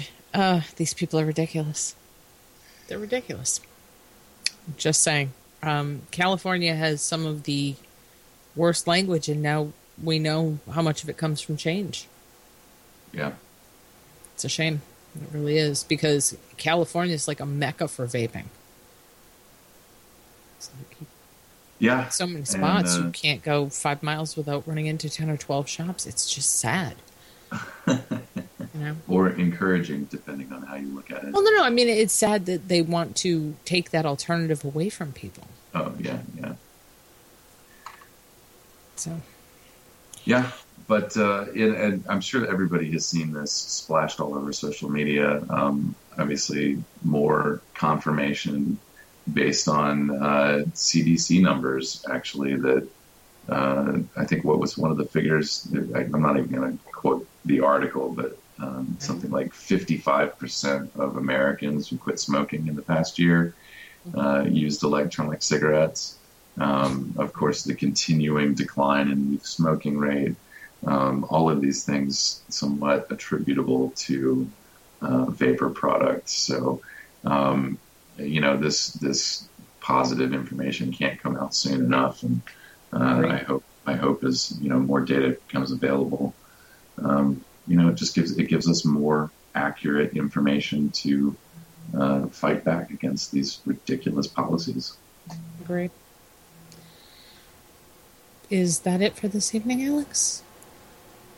I think so. I was tempted to just put it out there. Um, yeah, I'll do it briefly. We've had a lot of we've had a little bit of discussion in our Facebook group about sharing negative articles, um, and this is something that has been a conversation for probably a couple of years, more than that, because I know that ECF used to require you to break links to bad science or bad articles, um, Yeah. and so I think we're trying to kind of get that going in in our Facebook page as well, and in general, um, people should be leery of, sh- of sharing these articles. Um, there were a couple things that came out within the past day or two. I think Wired had something. Um, oh, oh, yeah, yeah, they did. and I mean, it's just it is such obvious clickbait. Um, and this, you know, Wired has actually posted some very positive vapor stories in the past. Um, so you know, it's Christmas time. Everybody's looking for a little bit of extra money. They got to buy those gifts. Um, and you know, journalists are really no different than anybody else. And if you can make, uh, I don't know, if you can prove your worth a little bit more by generating some clickbait about a controversial product like e-cigarettes, uh, why not? Um, so I'd strongly encourage everybody to uh, either break the link, screenshot it, talk about it instead of linking to it. Um, and I think uh, there's actually even a website that's like um, it links to a story without giving them a click. is that do not link, Do not link. something like that. Yeah. Um, so yeah, if, if you're active in our Facebook group, you'll probably see more of that. Um, please don't get discouraged or angry if we delete your post and replace it with something else. Um, we really are trying to, um, I think, not generate any extra clicks for these horrible stories. And um, you know, journalists and scientists should not be rewarded for horrible publications. Um, Amen. So, but you know, share the hell out of the good stuff. That's that's great. yeah, I agree. yeah. Yeah, So- we were actually talking earlier about how much lazy journalism there's been in regards to this stuff, and it's really sad. Yeah. Um, so yeah, absolutely. Don't don't uh, spread that stuff around. We don't need more of it. We need more of the good stuff. So with that, I think that brings us to around 30 minutes. And Okay. uh, uh, just, uh, yeah, everybody uh, wish Julie and Carl and Brian good luck tomorrow. And uh, Exactly. hope, hopefully we'll have something something good to report. Yeah. That's that. Excellent. Fingers crossed. Thank you for everything you do for us, Alex. And um, thank you to everyone who listens. Um, if you've not joined CASAA, please consider going to CASAA.org and becoming a member. Um, that way we can let you know when legislation, impending legislation that could affect you, is happening and help you to fight against it. Um, and thanks for everything you do. Good night. Thanks. Good night. See ya.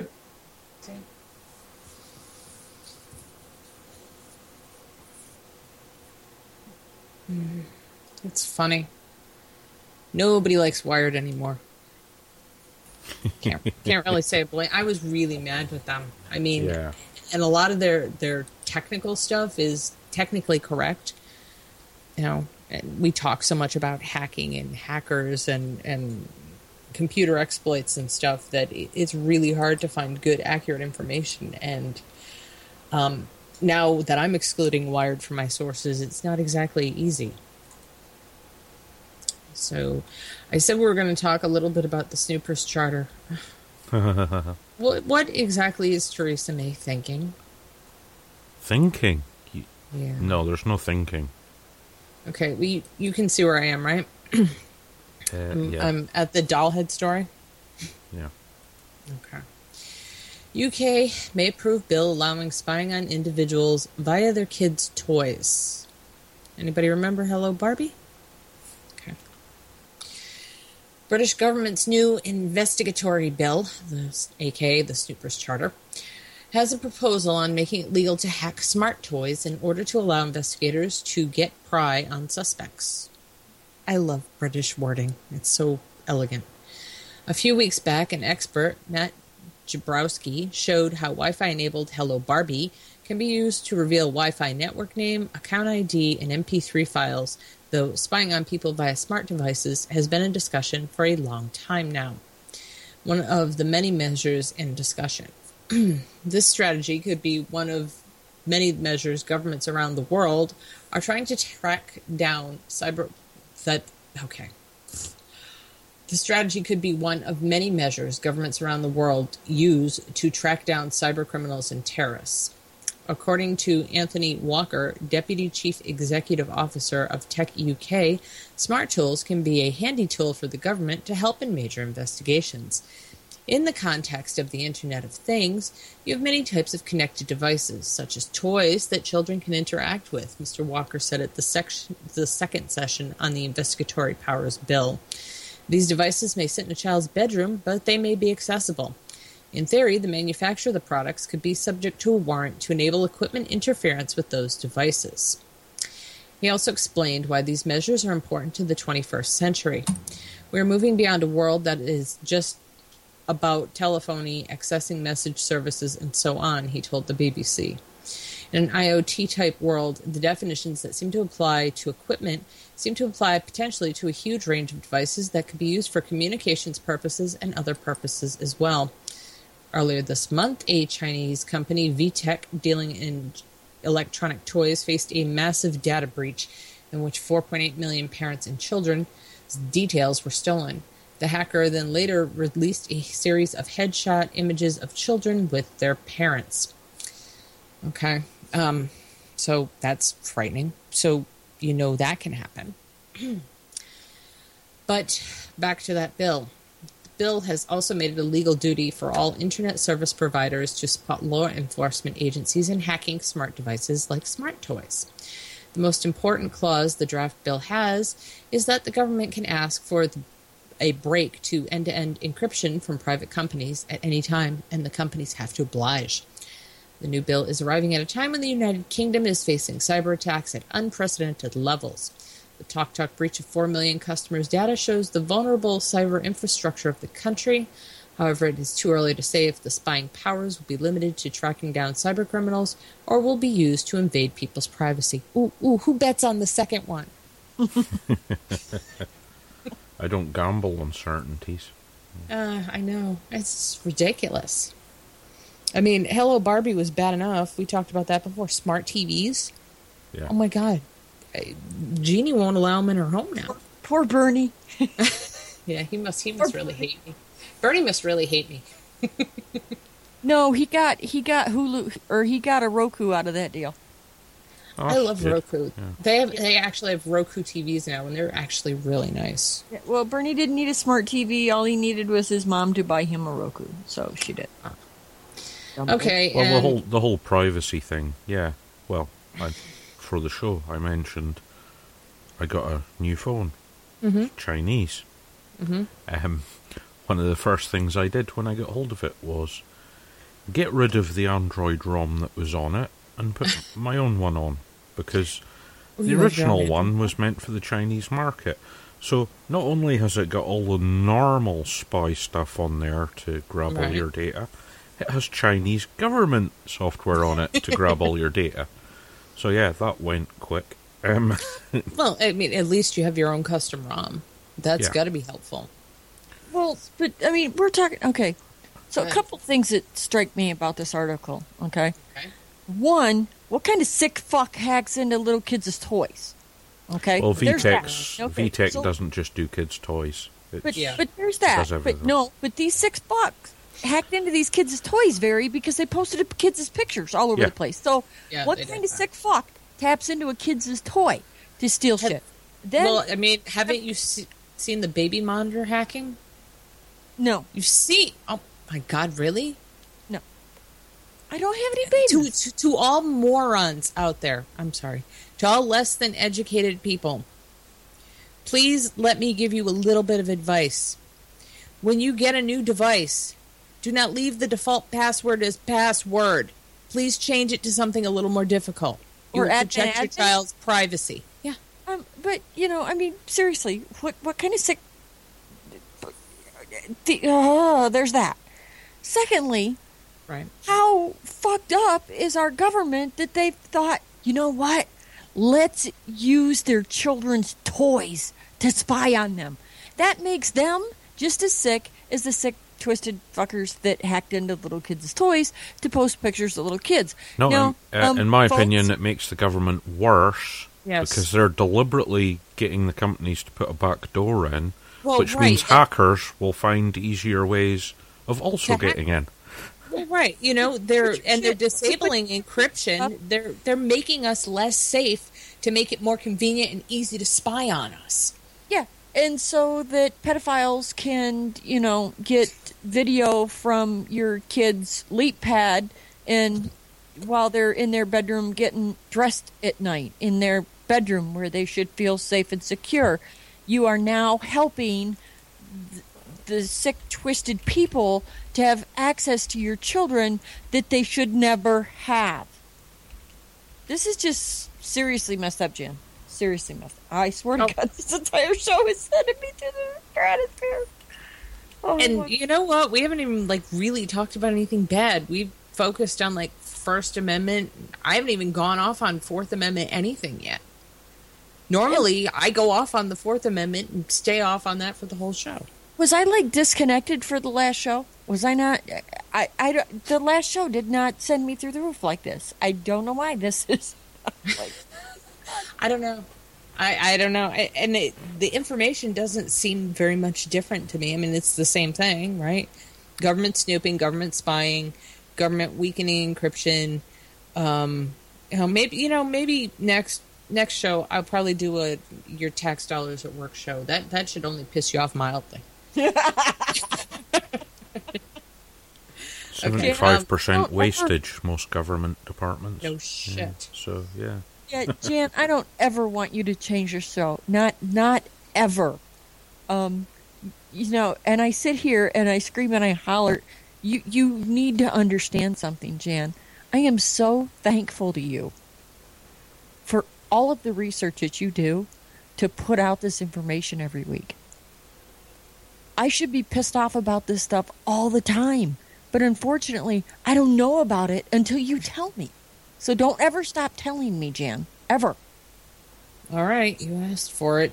You're going to be sitting in an old folks' home someday, and I'm going to be reading you the list of what fucked up thing the government's doing now, and you're not going to be happy. That's okay. Well, we'll probably both be sitting next to each other. You'll be like throwing your pudding at me. Shut the fuck up. Hey, G- Jeannie, Jeannie has extra security concerns to worry about. You know, because she's already a cyborg. They'll probably get round to lowjacking her or something. You know. Oh God. Oh yeah, it's so funny. Uh, yeah, because Taz and I often Taz and I have this this little thing when we see each other It means that you know we're going to see if our remotes we can adjust each other. because Taz has one too, and it's by the same manufacturer. Um, so yeah, um, Taz and I could throw each other into spasmodic fits on the floor of convention. Um, Thankfully, so- you don't. yeah, I'd be really upset if somebody could hack into that and change my programming because what if somebody went in there and decided that, oh, she doesn't need these settings to be this high. Let's just turn the shit all the way down. Um, That would be do, bad. you do you do realize, and I mean you do realize how vulnerable our medical equipment is, right? Oh, hell yeah, it's none of that shit's encrypted. None of it's encrypted. None of it's secure. Um, I'm I'm just telling you, I would seriously harm somebody that messed with the programming on my spinal don't cord stimulator. I, I really would. I would seriously harm somebody, if not put them to death. I don't blame you. I don't. I, I just. I'm just saying. I mean, none of that really. That stuff is really secure. Um, you know, I just. I love these people that are using Windows 98 for this shit. All Thanks, there's- Barry. Yeah. Thanks for going off on that. Okay. So we're gonna go right back to. We're gonna talk about the UK again. So this is about copyright, copyright law. Oh God, it's a mess. It is a it is a freaking mess. UK citizens may soon need licenses to photograph some stuff they already own.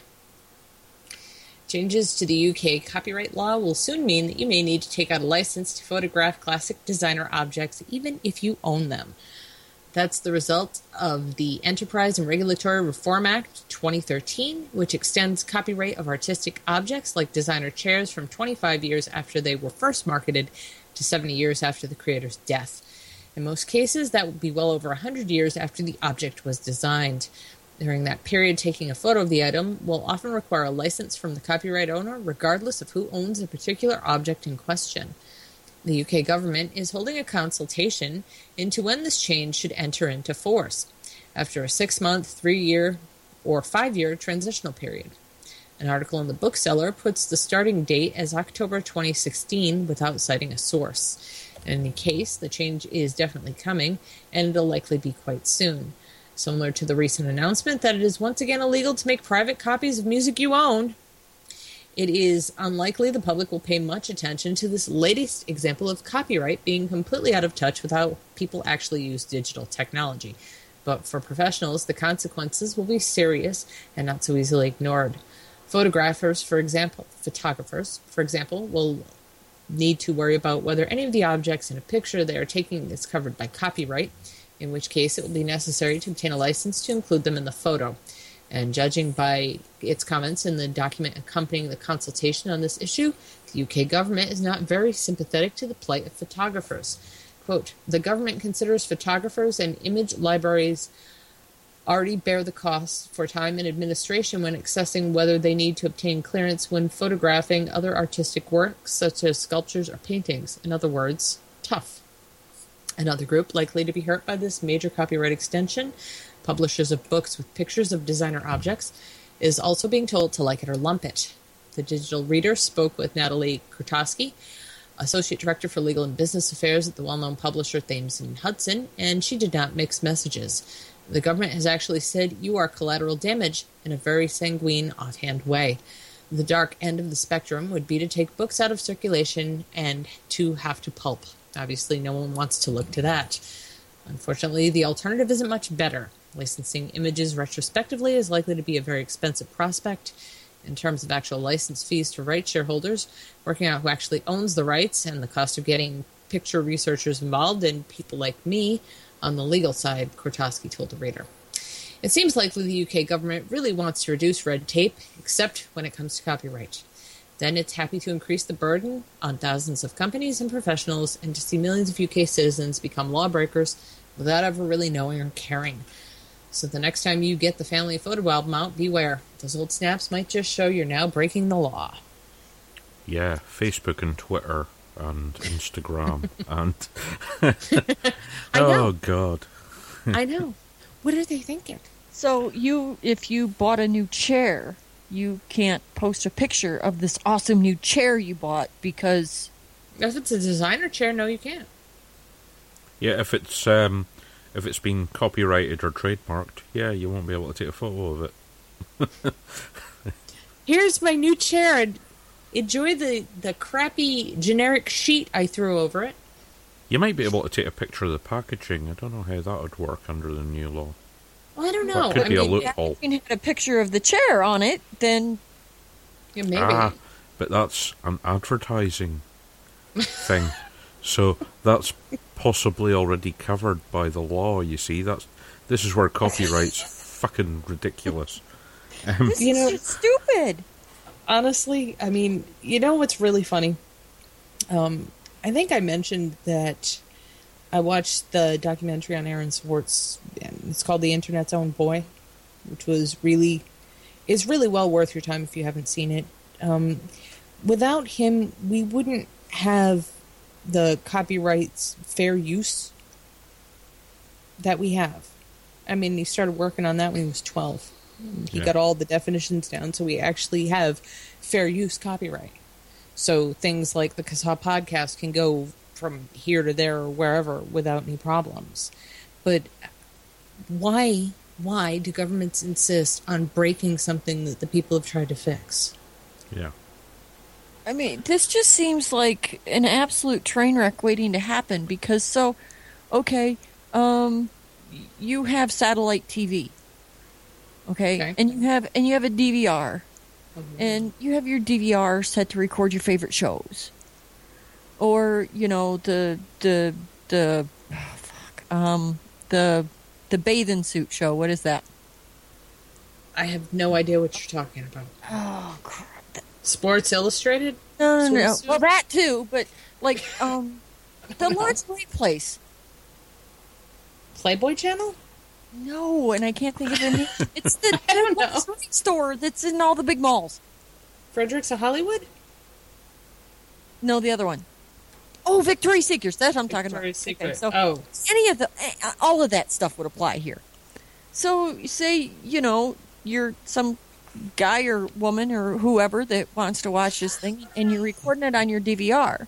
Well, all images of any of their products are copyrighted, and they do that on purpose so that so that China can't, or well, not necessarily China, but so that the knockoff places in the United States can't, you know, take your pictures and copy your stuff and, and sell cheap knockoffs of your stuff on the on the street corners in New York and you know in in Little China and in L.A. and all of that. So technically, if that was in the UK, you would be breaking the law because you were watching it, DVRing, you were recording their copyrighted material being shown. Uh, well, you see, DVRs um, are kind of odd anyway, because if you're recording television programs, technically you are already breaking the law.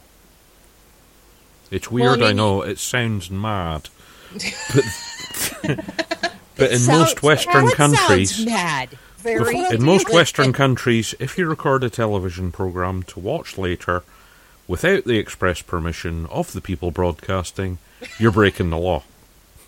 Oh, This is my. just you and I thought we were fucked up here. No, no, We it's the same fucked where up. you It's- are. It's all around the world. That's Yeah. that's around the world. This um, all this copyright and trademark stuff was all pushed through by the big media companies, likes of Oh, you know yeah. Sony and Warner. Warner Brothers. Yeah. Yeah, and yeah, they need to protect their profits. Yeah, Bastards. so literally, yeah, the copying music thing's being added back in in the UK, which I is mean, insane. that but yeah, that's ridiculous. You know, that's like them trying to shut down Pirate Bay. That's never really going to happen. no, I mean, they do it, and they're it's having just another like, stab right. this week, I think. Yeah, and it pops back up. yeah. And then you do it again, and it pops back, and it's just, it's such a, a futile. It really is a futile effort on their part because that's the thing. If there's there's a way to do it, someone's going to find a way to do it. So why make patently dumb things illegal? Yeah. Okay. Well, I'll say Um, there's a there's a guy in uh, Sweden who can't ever leave Sweden. He's the guy who wrote the software that can rip DVDs, films, Yeah. and, and it's not illegal to write the software, but yeah, he's he's one guy who, God, um, yeah, he can't leave there because otherwise you'll get whisked off to the United States and sued by Sony and Warner and yeah. You know, they have enough. Don't they have enough money, I, economically? And, and this is the fucked up thing. When you really look, and I think we've talked about this before. When you really look at the economy and where most of the money is, right? You figure, okay, so the uber rich have like seventy percent, and the rest of us have thirty percent to play with. We don't. They have like ninety one percent, and there's nine percent for the rest of us. I mean, I don't think that they technically need more money, but I also really don't think money is what they think it is either. I mean, and I've talked about, you know, you really want to learn something about the economy, you really need to sit down and read stuff written by Adam Smith, who years before it was ever cool talked about, you know, ways to stimulate the economy that were ethical. Adam Smith was a genius. And, you know, the problem with today and, and money is that they don't really even discuss him. In economics courses, all you really learn are bits and pieces from Adam Smith's books when you really need to read the whole works. And most people I know don't want to do that. Yeah. Okay. Um, Something as long as we're talking about really stupid shit that, that goes on. Um, well, because Very mentioned writing the, the guy that wrote the code to, to rip your DVDs. Yeah. Um, now you know, and and I can talk about this because I get I get me personally I get phone calls at my house about this. Um, Okay. Evidently, when people can't get a hold of my husband at his job to bitch, um, but there is this huge rash of people now, this copious amounts of people that are getting really obnoxious phone calls. Um, you know, people that are getting phone calls um, from people bitching about their Christmas lights, and you're offending me. I'm Jewish. I want you to take them down. and and um, and the the weird thing is, is they're these are coming up with phone numbers from their their next door neighbor or their sister or their mother. Okay, and but it's not these people. Do you know that there are apps on the Apple Store and in Google Play and all of this that you can get you you can get for your smartphone where you can tell it what number and what name you want to show up on somebody's caller ID when you call them? Yeah. Yeah. And it's and the app is perfectly fucking legal. Yep. It's not legal to use it. It's legal to have it. It's, it's legal to obtain it. It's illegal to use it. Yeah. I mean, But you can't prove. But see, here's the thing. It tells the phone company the same exact information that it's got coming up on your caller ID. Uh, no, not strictly speaking true. Um, well, if you are not, it, it, it depends on the equipment. Yeah. It's your telephone company. That's what it depends on. And that's what the fucked up part is. Because, like, you know, our phone here at our house, we have a trap and trace on our phone line. Um, And yes, people, I still have a landline. Um, yeah, they exist. We have them. Um, but we have we have a trap and trace on our phone line. Um, it's just one of those things. Um, we had a friend come and stay with us that um, was getting out of a very violent relationship, and um, so she was staying here with us. And Paul put it on our line then, and it's been on our line ever since. Um, and I'm glad it's there. But what really disturbs me is when I look at my caller ID, that can quite possibly be false information. And there isn't a whole lot that I can do to prove that it's false information. No. well, I mean, you know, if the NSA really is taking everything along with the GCHQ, then they could prove it. Oh, the telephone companies can too. Every telephone has a unique signature, basically, whether it be a landline or a mobile. And the spoofing software and the anonymizing software can't change the basic information programmed into the microchips. So, yeah, you can always be traced if they really want to find you. Um, that's what I mean. It kind of depends what the person's. The the only way you can really get away with that sort of thing and be completely anonymous is to buy a dist- a phone you intend to throw away afterwards, which is what criminals do. Funnily Well, enough, did did anybody see that story? Yeah, uh, about no, no, no. Okay, so you know about the the mobile phones, the 400 mobile phones that were bought from Walmart. Then, right? Okay. Do you know two weeks before what happened in the same town? Say what? Do you know what happened two weeks before in that same town? No. 400 canisters of propane were stolen. ooh, that doesn't sound good. Mm, that doesn't sound good, does it? No. High capacity batteries, mobile device, gas. Yeah. Mm. Yeah, I, I, I think that's kind of fucked up. I mean, don't get me wrong. I think there's something wrong with we now live in a society where paying for something with cash is fucking suspicious. Okay, Yeah. that that was obviously a suspicious purchase. That that one is kind of yeah odd. Yeah, it was bad. Um, Since for- yeah, these days a mobile phone is the the easiest detonator you can buy. Um, Yeah. And of course, if you buy track phones, I mean, back in the day, track phones were that was how you laid low. You Yeah. bought a track phone, you paid cash for it, you activated it at a library, you never used your real name. Yeah. That was kind of how you kept in touch, but off the grid. It's not like that now. Okay. Um, said I was going to talk about CISA. But, and I will. I won't get to this horrible story about robots taking all our jobs because we all know I'm a Luddite. Uh, weak encryption won't develop, won't defeat terrorists, but it will enable hackers. After months and months of telling the American public that cybersecurity was the nation's number one priority and that it's impossible to overstate the threat from hackers, the FBI director and many senators spent Wednesday calling for a law that would indisputably weaken online security for everyone.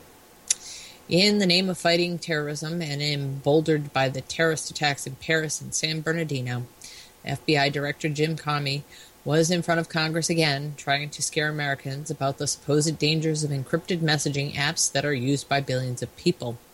Since Apple iPhones and Facebook's WhatsApp are now encrypted end to end, meaning only the users can see what the messages say and the company is locked out from the conversation, the director and others have claimed it prevents them from fighting crime. A dubious statement belied by evidence and common sense, but nonetheless embraced by the Senate panel.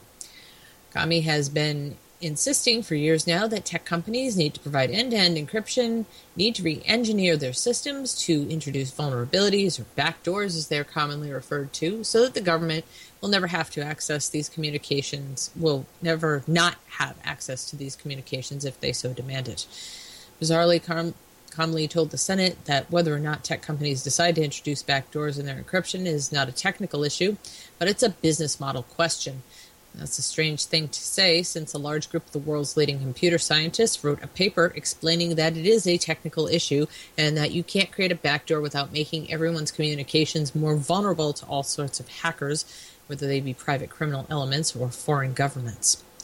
Apple CEO Tim Cook has repeatedly and strongly criticized those in the government who have demanded backdoors, explaining you can't have a backdoor in the software because you can't have a backdoor that's only for the good guys and a representative of the many large tech companies recently remarked weakening security with the aim of advancing security simply does not make sense. 85% of cybersecurity experts recently surveyed by Politico called backdoors a bad idea. We know, for example, the NSA in particular loves to prey on foreign phone companies' backdoors. No one, perhaps besides Senator Mike Lee, asked Comey any tough questions. We still don't know how to prevent China or Russia from following suit and also forcing tech companies to install backdoors if the U.S. leads the way. Now, we do know why the many, many other ways the FBI have to track terrorists aren't enough. And how does this gel with the FBI's con- contentation that we must do everything in our power to increase cybersecurity rather than decrease it? That too remains unexplained. Virtually all of the senators frowned all over remarks and pledged to go even further than the FBI director wanted. Senator Dianne That Cunt Feinstein, ranking member on the powerful Intelligence Committee, said she was working on a bill to outlaw such encryption tools. She recently called encryption the bedrock for not only privacy and security, but e commerce and the entire web infrastructure, the Internet's Achilles heel. Are these the type of technological illiterates we want crafting sweeping laws that will affect our technology for years? Even Comey admitted this type of law wouldn't stop terrorists from using encryption. After all, they've been using encryption for decades now.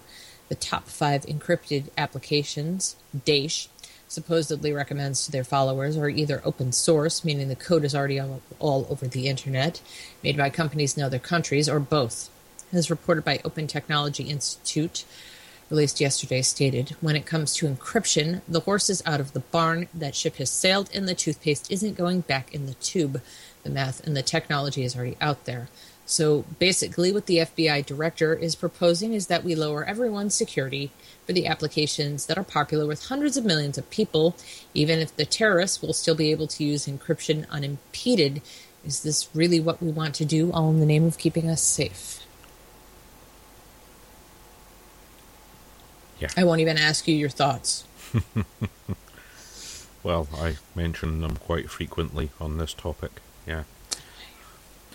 But yeah, you can't you can't put openings in and say you're doing it to increase security. That's like saying, yeah, we built this amazing castle, but to increase its security, we put this giant hole in the wall. um, Yeah, I mean it's it's ridiculous, and you know, I told you I'd talk about CISA, so I'm going to, and then I guess that'll be it for the night. I'm I'm still really sad about my cat. I don't know. I don't know if my cat's gonna make it to Christmas. I know nobody knew that until just now, but yeah. Okay. Cyberbill's final language likely to a- anger privacy advocates. Gee, why? Because they're always doing exactly what we want. They're our elected leaders and they do what we tell them. Digital rights advocates are in an uproar as the final text of a major cybersecurity bill appears to lack some of the privacy communities community's favorite clauses. In the last few weeks, House and Senate negotiators have been working unofficially to reach a compromise between multiple versions of a cyber bill that would encourage businesses to share more data on hacking threats with the government. The Senate passed its bill in October, while the House passed two complementary bills in April. In recent days, the two sides have revved up talks on merging the bills in the hopes of having a final text on President Obama's desk by the end of the year. It is believed an official conference could begin this week. And it now appears the final language is unlikely to include notable privacy provisions and protections that digital rights advocates and civil liberty groups insist are necessary to reduce the odds the bill enables greater government surveillance. Many industry groups, a bipartisan coalition of lawmakers, and even the White House have insisted a cyber bill is a necessary first step to better understanding and thwarting cyber attacks that have plagued the country in recent years. But many tech companies, technologists, and privacy advocates argue the measure would simply shuttle more personal data on Americans to the National Security Agency, just months after Congress voted to rein in its surveillance programs. They'd pushed for some late alterations they said would mitigate the bill's potential damage. The cyber bill's final text may confirm opponents' worst fears, according to multiple people both on and off Capitol Hill with knowledge of the negotiations. The Senate recently passed the bill known as the Cyber, cyber Information Secure Sharing Act, sorry, CISA. Is expected to serve as the basis for the finished language. The compromise text will likely include elements from a bill that originated in the House Intelligence Committee, observers said. This completed product would mostly sideline the privacy advocates' preferred bill from the home from the House Homeland Security Committee. They believe the Homeland Security bill includes the strongest provision to protect people's sensitive data from falling into the NSA's hands. Specifically, the Homeland Security bill would give the greatest role to the Department of Homeland Security for collecting cyber threat data from the private sector and disseminating it throughout the government. It is believed the DHS is best suited to scrub data sets of personal information. The realization that the Intelligence Committee offerings would dominate the completed bill has sent some privacy groups into an 11th hour frenzy. We've just learned that the intelligence committees are trying to pull a fast one, Nathan White, senior legislative manager at Digital Rights Advocate Access, said in a recent email to supporters. They've been negotiating in secret and came up with a Frankenstein bill that has some of the worst parts from both the House and Senate versions. The group is trying to pressure Homeland Security Committee Chairman Michael McCaul, a co sponsor of this committee's bill, to take a stand. But several people tracking the negotiations, negotiations believe McCaul is under significant pressure from House Speaker Paul Ryan and other congressional leaders not to oppose the compromise text. They said lawmakers are aiming to vote on the final cyber bill as part of an omnibus budget deal that is expected before the end of the year. So there's that. Yeah. I know it's shocking. It's shocking. They said they were going to do the right thing, and now they're trying to screw us again. No, no, the government doesn't do that. And yeah, they're doing what they always do. They're taking another bill and slotting in bits of what they want into it. Well, I mean, here they're they're going to attach this bill to the spending omnibus that that Yeah. vapors need to have passed. It's lovely, Jesus Christ! They just, you know, I think two years is the most these fuckers should serve in any political office, and then they gotta go. Or maybe we need to quit it with allowing people to vote for people. You just get drafted to be a politician for a certain number of years. Well, and you get what would um, be your base pay, and then you get the fuck out, and you get nothing. What's the one? Is it Algernon Bergeron? The the sci-fi story where Yeah. that That, that's how it should be done. It's like although not quite to the extremes in that story where you're not allowed to be above average. Um well, no, but I mean, honestly, maybe it's just time to give up the idea that only rich white people should be allowed to rule over us. Maybe we need to get past that bit of thinking. Yeah. Maybe we need to get past the bit of thinking that ordinary people aren't fit to do this sort of work. Because in the beginning, you know, ordinary people are more than capable of doing this sort of work. Ordinary people behave just like the politicians do and do stupid daft things all the time. yeah, but you know what? If you only had two years to do something, you could really only fuck up so much. Yeah, but lo- loads of the um, philosophical writers, sci-fi writers, even all agree that the last person who should be allowed to be in charge is the person who wants Who to be in it. charge. Yeah, they're all psychopaths. Yeah. And I'm really, I'm sorry for if I offended anybody with that remark about Ki- uh, Feinstein, but um, she deserves it. Sounded really fine to me. bitch. There are people who are actually offended when I say that word. And I know because I've heard from other people. Not th- no one tells me. But that's because, you know, I'm still not, you know, big and famous. That's a good thing. Well, look, look, look. Your language is fine. if people get offended that easily, just show them some of Fergus's stuff, and yeah. then their head'll explode, and no more problem. I like Fergus. Yeah, And I love the PC did destroying the mainstream media. yeah. That needs to go. That needs to be published in a major mainstream publication so that people's heads can fucking explode. Yeah, and he was really polite in that one. I know. yes, but he just pointed out how bad mainstream journalism is. Yeah, I shared it on Twitter, adding the comment, "This will never be used as clickbait by a journalist." No, it won't. But it's truthful. Yeah. And we need more of that. So there's that. And I oh oh, okay. Um ooh. One thing. Visit the Tenth Amendment Center. Uh, just www.10thamendmentcenter.com if you want to learn about nullification, since we talked about it so much this evening.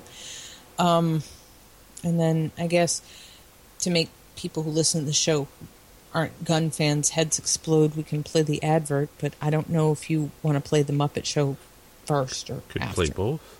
Okay. Yeah. Why spend hours searching for in stock ammunition when you can use AmmoSeek.com? AmmoSeek.com is a search engine for finding ammunition, reloading components, magazines, and guns for more than 300 calibers at more than 60 online retailers. AmmoSeek.com only shows items that are in stock and readily available for shipping. You can search by caliber, grains, manufacturer, and more. The results are displayed by cost per round, so you are able to get the very best pricing on your ammunition of choice. Find ammunition at the best prices fast. AmmoSeek.com. Why do we always come here? I guess we'll never know. It's like a kind of torture to have to watch the show. There's something really wrong with having like the Muppets as the closing music, but I love it. All right, guys. Um, I guess what is next week? Next week it'll be Christmas. It'll be like the week of Christmas. I don't normally do this, but I don't think I'm going to do a show next week. I think I need a break. That's fair enough. So- Everyone's allowed a break. I think so. I think it's a good thing. Yeah, you must And- go celebrate Saturnalia. Yeah. Very true. and uh, you know, I think everybody else is going to need a break too because you know the holidays are coming up fast, and whether you like them and celebrate them or you don't, you're, I'm sure, caught up in some sort of frenzy related to them. So I'm sure everyone could use a nice, restful day where they're not hearing something that makes their head want to explode. So next Monday, this is your break, kids. And then I don't. Should we wait to come back till after the new year? It's up to you. It's your show. Well, I mean, I agree. gee- yeah, It's up to you, honey. It's your show. I'm not really sure about that, but I'll make a decision next week. And because I don't really take vacations, even when I'm on vacation, I'm doing this show. So Yeah, because this will be my last show until after the first of the new year because the next Thursday is Christmas Eve. I will be with my family, and the Thursday after that is New Year's Eve. So again, I will be with my family, probably babysitting a whole pile of my grandchildren, but that's way fun too. While while the rest of your family's drunk upside down under tables somewhere. That's okay as long as I'm not the drunk one. I'm good with that. well, I hope everyone has a Merry Christmas, a Happy Hanukkah, a wonderful Kwanzaa, or whatever the hell it is you celebrate. Or don't, Um, for that matter. Or don't. Yeah. Or if you're just don't believe in anything, just have a nice quiet winter break. And maybe I'll see you in two weeks. Maybe I won't. Good night.